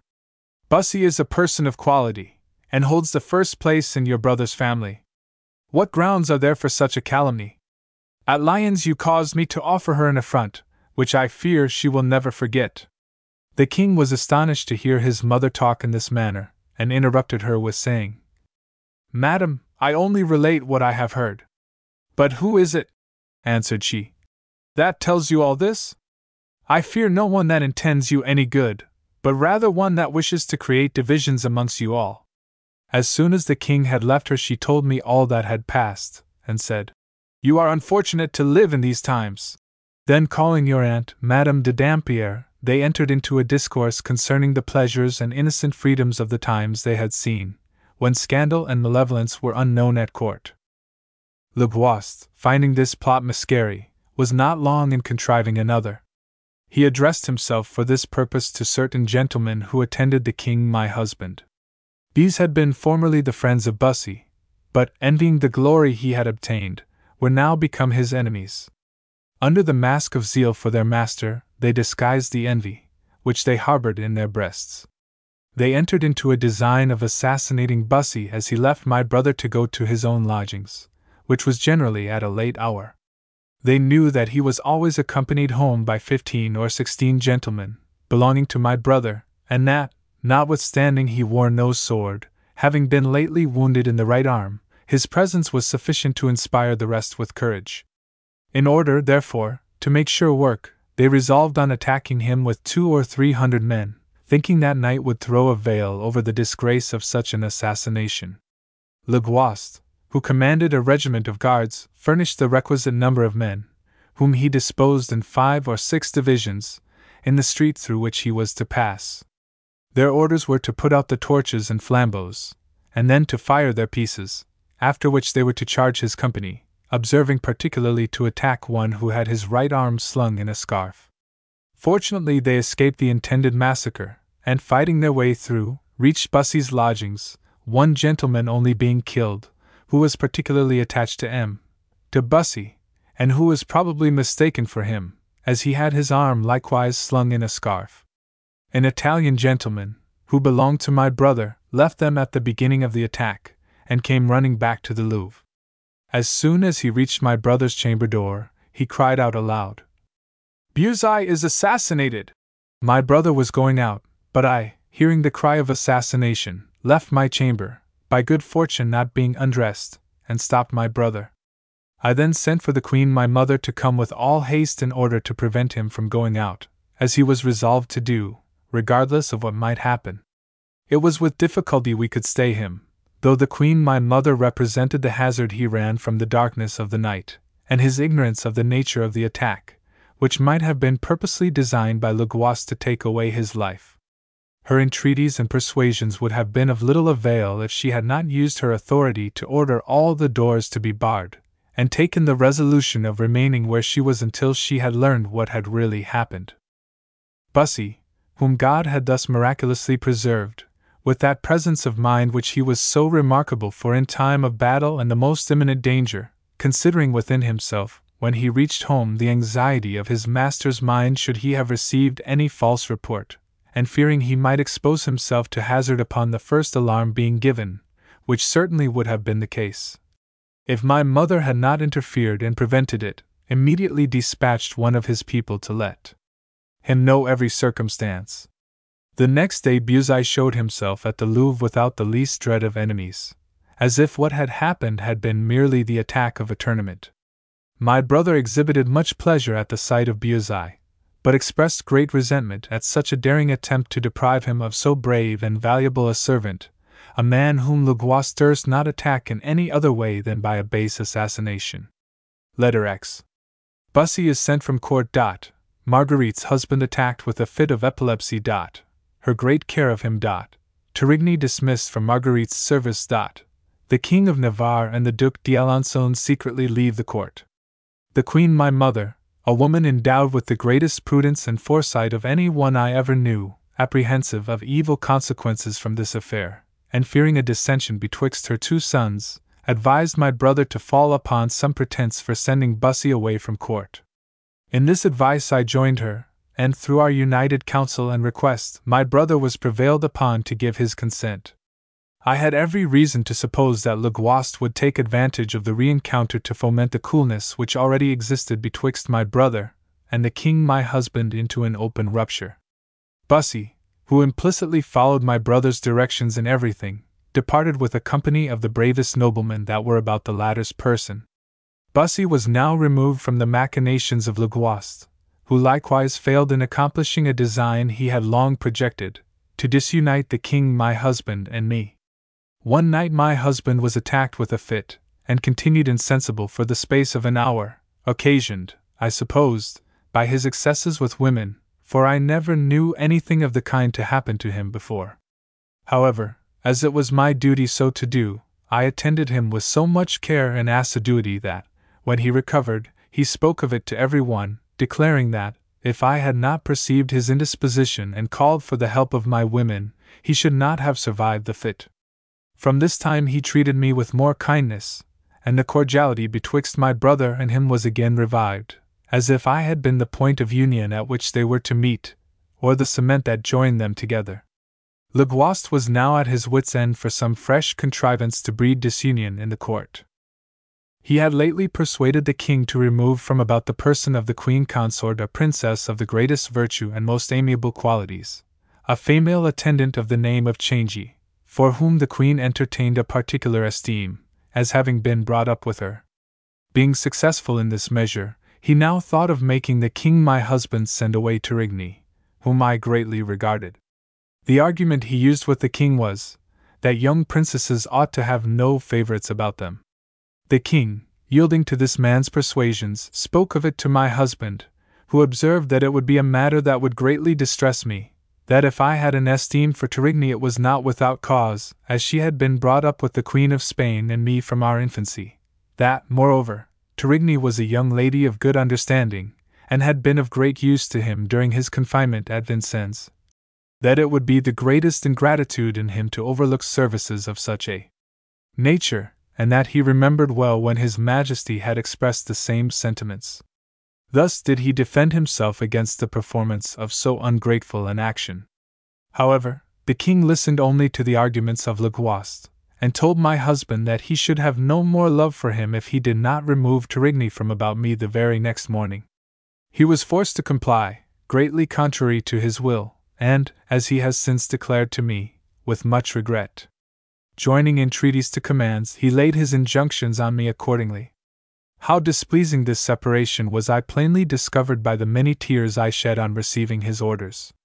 It was in vain to represent to him the injury done to my character by the sudden removal of one who had been with me from my earliest years, and was so greatly, in my esteem and confidence, he could not give an ear to my reasons, being firmly bound by the promise he had made to the king.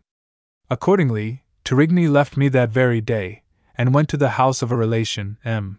Chastelus. I was so greatly offended with this fresh indignity, after so many of the kind formerly received, that I could not help yielding to resentment, and my grief and concern getting the upper hand of my prudence, I exhibited a great coolness and indifference towards my husband. Le Guast and Madame de Sauves were successful in creating a like indifference on his part, which, coinciding with mine, separated us altogether, and we neither spoke to each other nor slept in the same bed. A few days after this, some faithful servants about the person of the king my husband remarked to him the plot which had been concerted with so much artifice to lead him to his ruin, by creating a division, first betwixt him and my brother, and next betwixt him and me, thereby separating him from those in whom only he could hope for his principal support.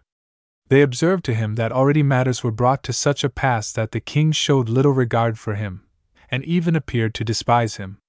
They afterwards addressed themselves to my brother, whose situation was not in the least mended since the departure of Bussy, Le Guast causing fresh indignities to be offered him daily.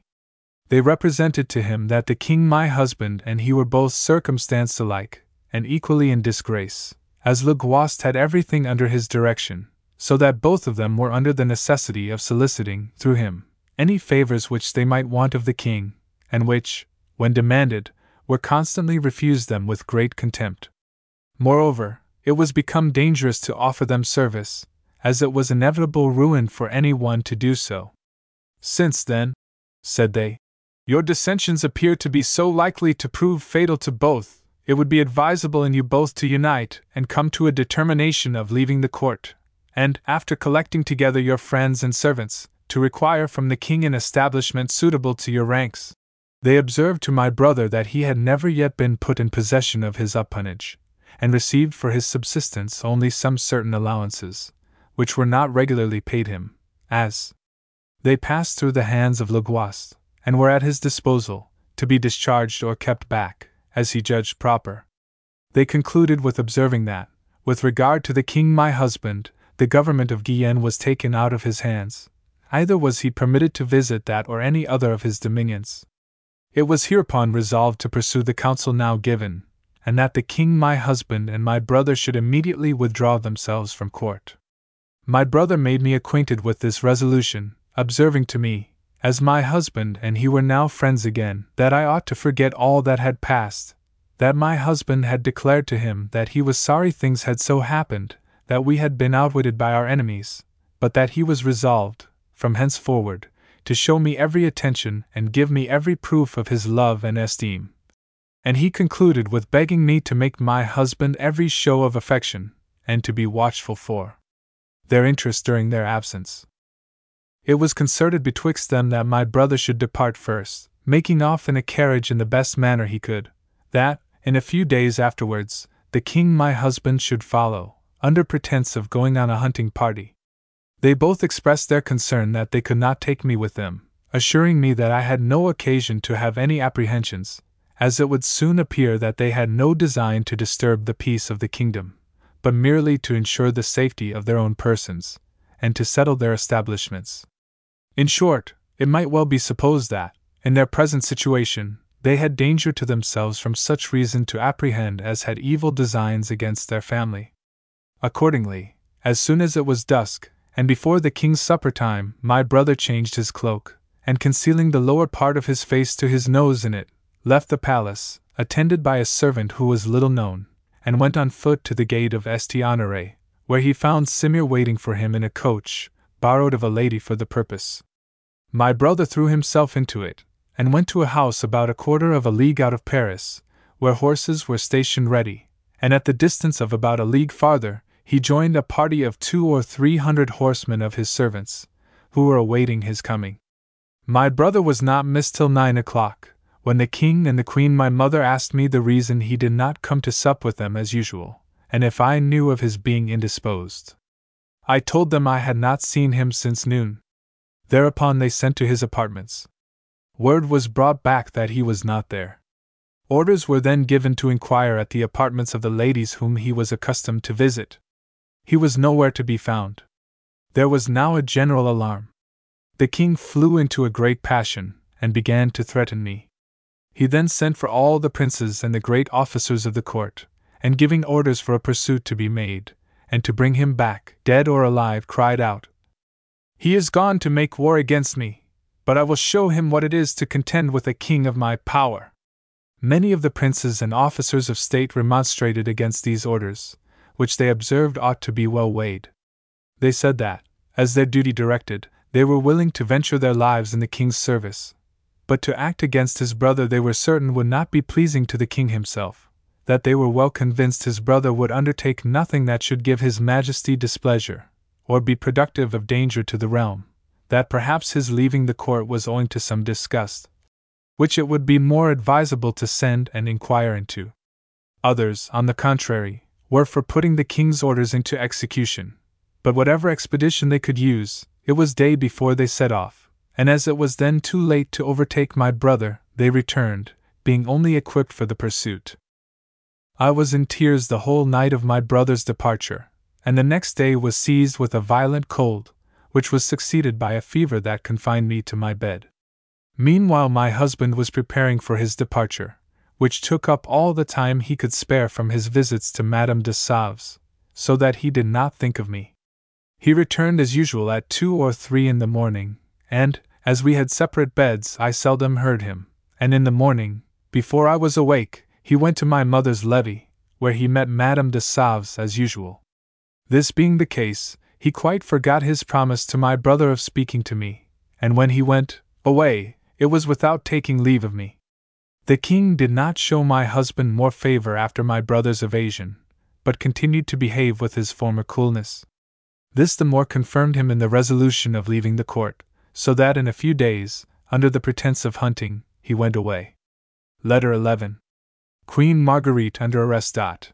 Attempt on Torigny's life. Dot. Her fortunate deliverance.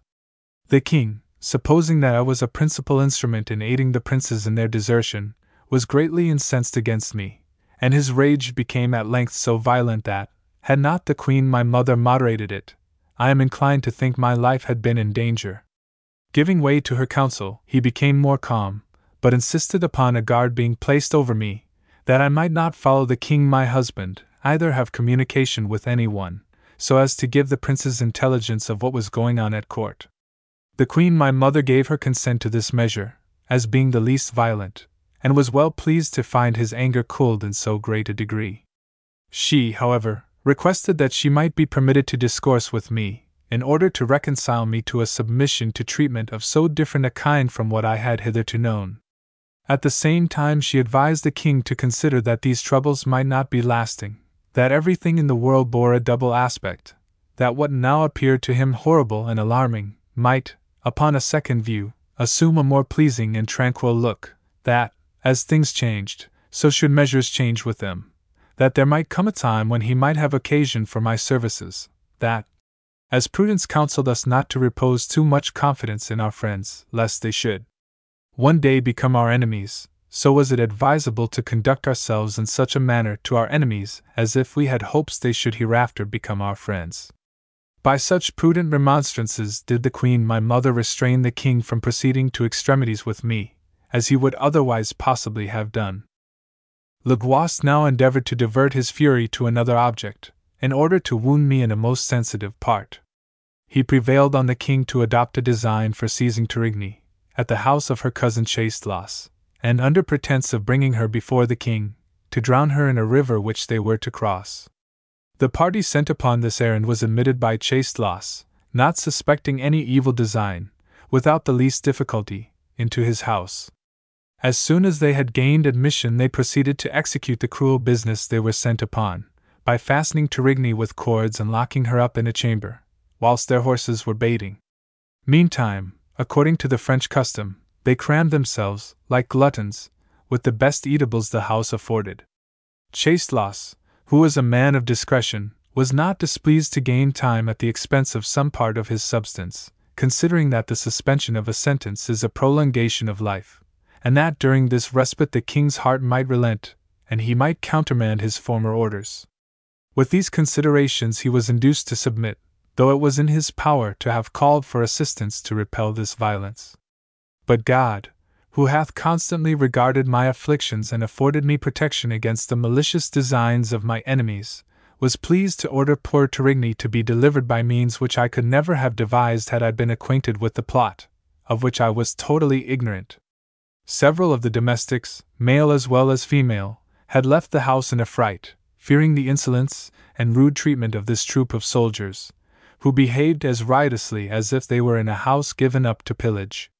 Some of these, at the distance of a quarter of a league from the house, by God's providence, fell in with Ferté and Aventigny, at the head of their troops, in number about two hundred horse, on their march to join my brother.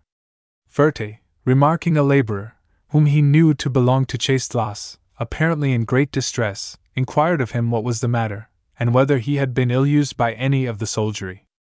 The man related to him all he knew, and in what state he had left his master's house. Hereupon Ferté and Aventigny resolved, out of regard to me, to effect Torigny's deliverance, returning thanks to God for having afforded them so favorable an opportunity of testifying the respect they had always entertained towards me. Accordingly, they proceeded to the house with all expedition, and arrived just at the moment these soldiers were setting Torigny on horseback, for the purpose of conveying her to the river wherein they had orders to plunge her.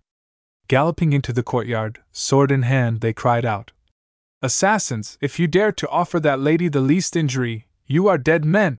So saying, they attacked them and drove them to flight, leaving their prisoner behind, nearly as dead with joy as she was before with fear and apprehension. After returning thanks to God and her deliverers for so opportune and unexpected a rescue, she and her cousin Chastelaz set off in a carriage, under the escort of their rescuers, and joined my brother, who, since he could not have me with him, was happy to have one so dear to me about him. She remained under my brother's protection as long as any danger was apprehended, and was treated with as much respect as if she had been with me. Whilst the king was giving directions for this notable expedition, for the purpose of sacrificing Torigny to his vengeance, the queen my mother, who had not received the least intimation of it, came to my apartment as I was dressing to go abroad, in order to observe how I should be received after what had passed at court, having still some alarms on account of my husband and brother. I had hitherto confined myself to my chamber, not having perfectly recovered my health, and in reality, being all the time as much indisposed in mind as in body. My mother, perceiving my intention, addressed me in these words My child, you are giving yourself unnecessary trouble in dressing to go abroad. Do not be alarmed at what I am going to tell you. Your own good sense will dictate to you that you ought not to be surprised if the king resents the conduct of your brother and husband, and as he knows the love and friendship that exists between you three, should suppose that you were privy to their design of leaving the court. He has, for this reason, resolved to detain you in it, as a hostage for them. He is sensible how much you are beloved by your husband, and thinks he can hold no pledge that is more dear to him. On this account it is that the king has ordered his guards to be placed, with directions not to suffer you to leave your apartments. He has done this with the advice of his counselors, by whom it was suggested that, if you had your free liberty, you might be induced to advise your brother and husband of their deliberations. I beg you will not be offended with these measures, which, if it so please God, may not be of long continuance. I beg, moreover, you will not be displeased with me if I do not pay you frequent visits, as I should be unwilling to create any suspicions in the king's mind. However, you may rest assured that I shall prevent any further steps from being taken that may prove disagreeable to you, and that I shall use my utmost endeavors to bring about a reconciliation betwixt your brothers. I represented to her, in reply, the great indignity that was offered to me by putting me under arrest, that it was true my brother had all along communicated to me the just cause he had to be dissatisfied, but that, with respect to the king my husband, from the time Torigny was taken from me, we had not spoken to each other, either had he visited me during my indisposition, nor did he even take leave of me when he left court. This, says she, is nothing at all, it is merely a trifling difference betwixt man and wife, which a few sweet words, conveyed in a letter, will set to rights. When, by such means, he has regained your affections, he has only to write to you to come to him, and you will set off at the very first opportunity. Now, this is what the king my son wishes to prevent. Letter 12. The peace of Sens betwixt Henri III and the Huguenots. The queen my mother left me, saying these words. For my part, I remained a close prisoner, without a visit from a single person, none of my most intimate friends daring to come near me, through the apprehension that such a step might prove injurious to their interests. Thus it is ever in courts. Adversity is solitary, while prosperity dwells in a crowd, the object of persecution being sure to be shunned by his nearest friends and dearest connections. The brave Grillon was the only one who ventured to visit me, at the hazard of incurring disgrace. He came five or six times to see me, and my guards were so much astonished at his resolution, and awed by his presence, that not a single Cerberus of them all would venture to refuse him entrance to my apartments. Meanwhile, the king my husband reached the states under his government. Being joined there by his friends and dependents, they all represented to him the indignity offered to me by his quitting the court without taking leave of me. They observed to him that I was a princess of good understanding, and that it would be for his interest to regain my esteem, that, when matters were put on their former footing, he might derive to himself great advantage from my presence at court. Now that he was at a distance from his Circe, Madame de Sauves, he could listen to good advice. Absence having abetted the force of her charms, his eyes were opened, he discovered the plots and machinations of our enemies, and clearly perceived that a rupture could not but tend to the ruin of us both. Accordingly, he wrote me a very affectionate letter, wherein he entreated me to forget all that had passed betwixt us, assuring me that from thenceforth he would ever love me, and would give me every demonstration that he did so, desiring me to inform him of what was going on at court, and how it fared with me and my brother. My brother was in Champagne, and the king my husband in Gascony, and there had been no communication betwixt them, though they were on terms of friendship. I received this letter during my imprisonment, and it gave me great comfort under that situation. Although my guards had strict orders not to permit me to set pen to paper, yet, as necessity is said to be the mother of invention, I found means to write many letters to him.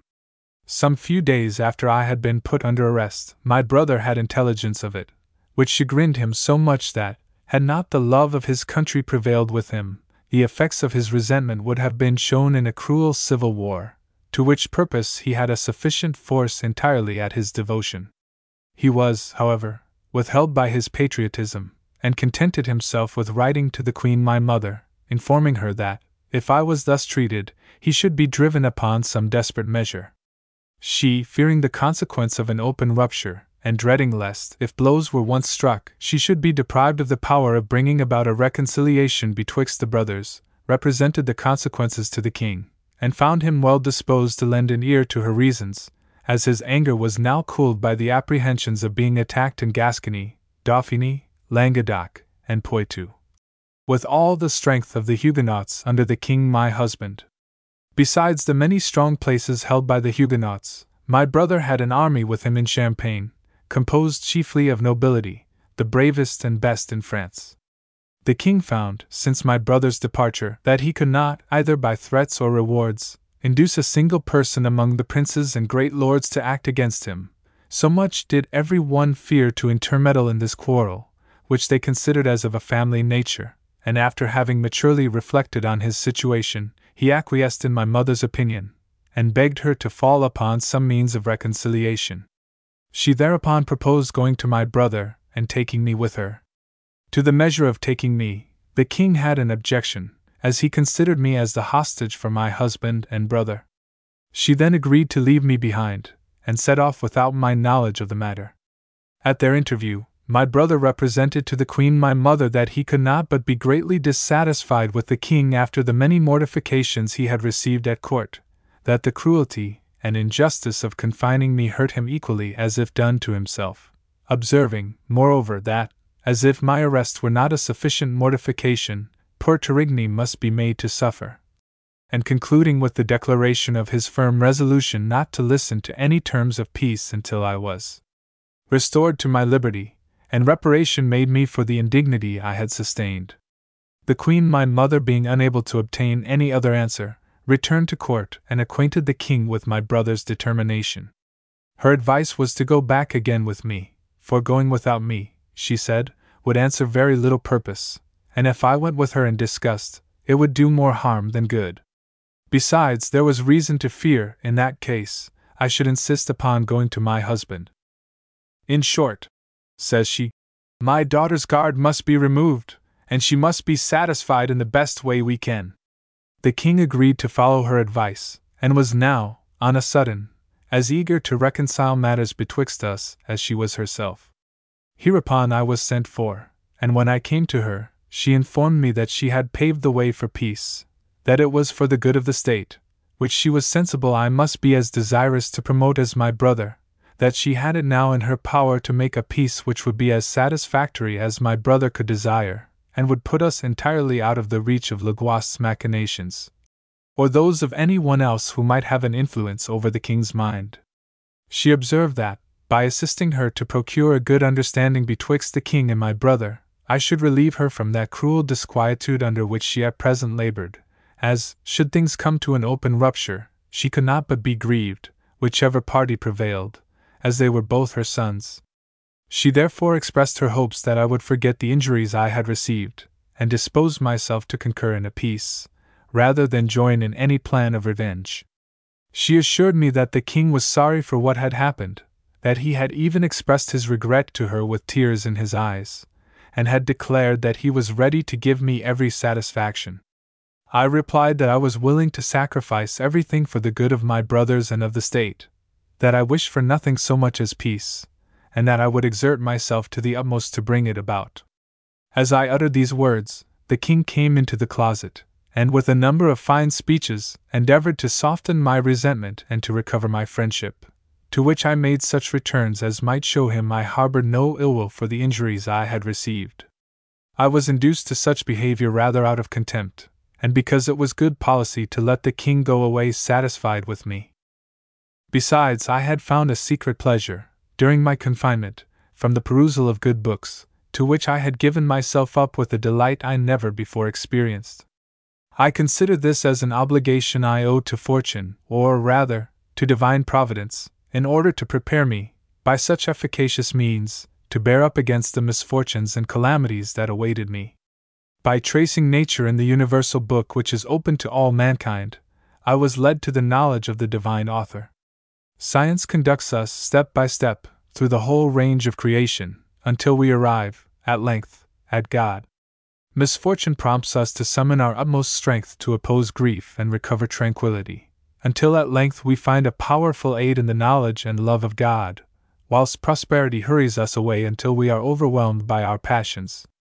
My captivity and its consequent solitude afforded me the double advantage of exciting a passion for study and an inclination for devotion, advantages I had never experienced during the vanities and splendor of my prosperity.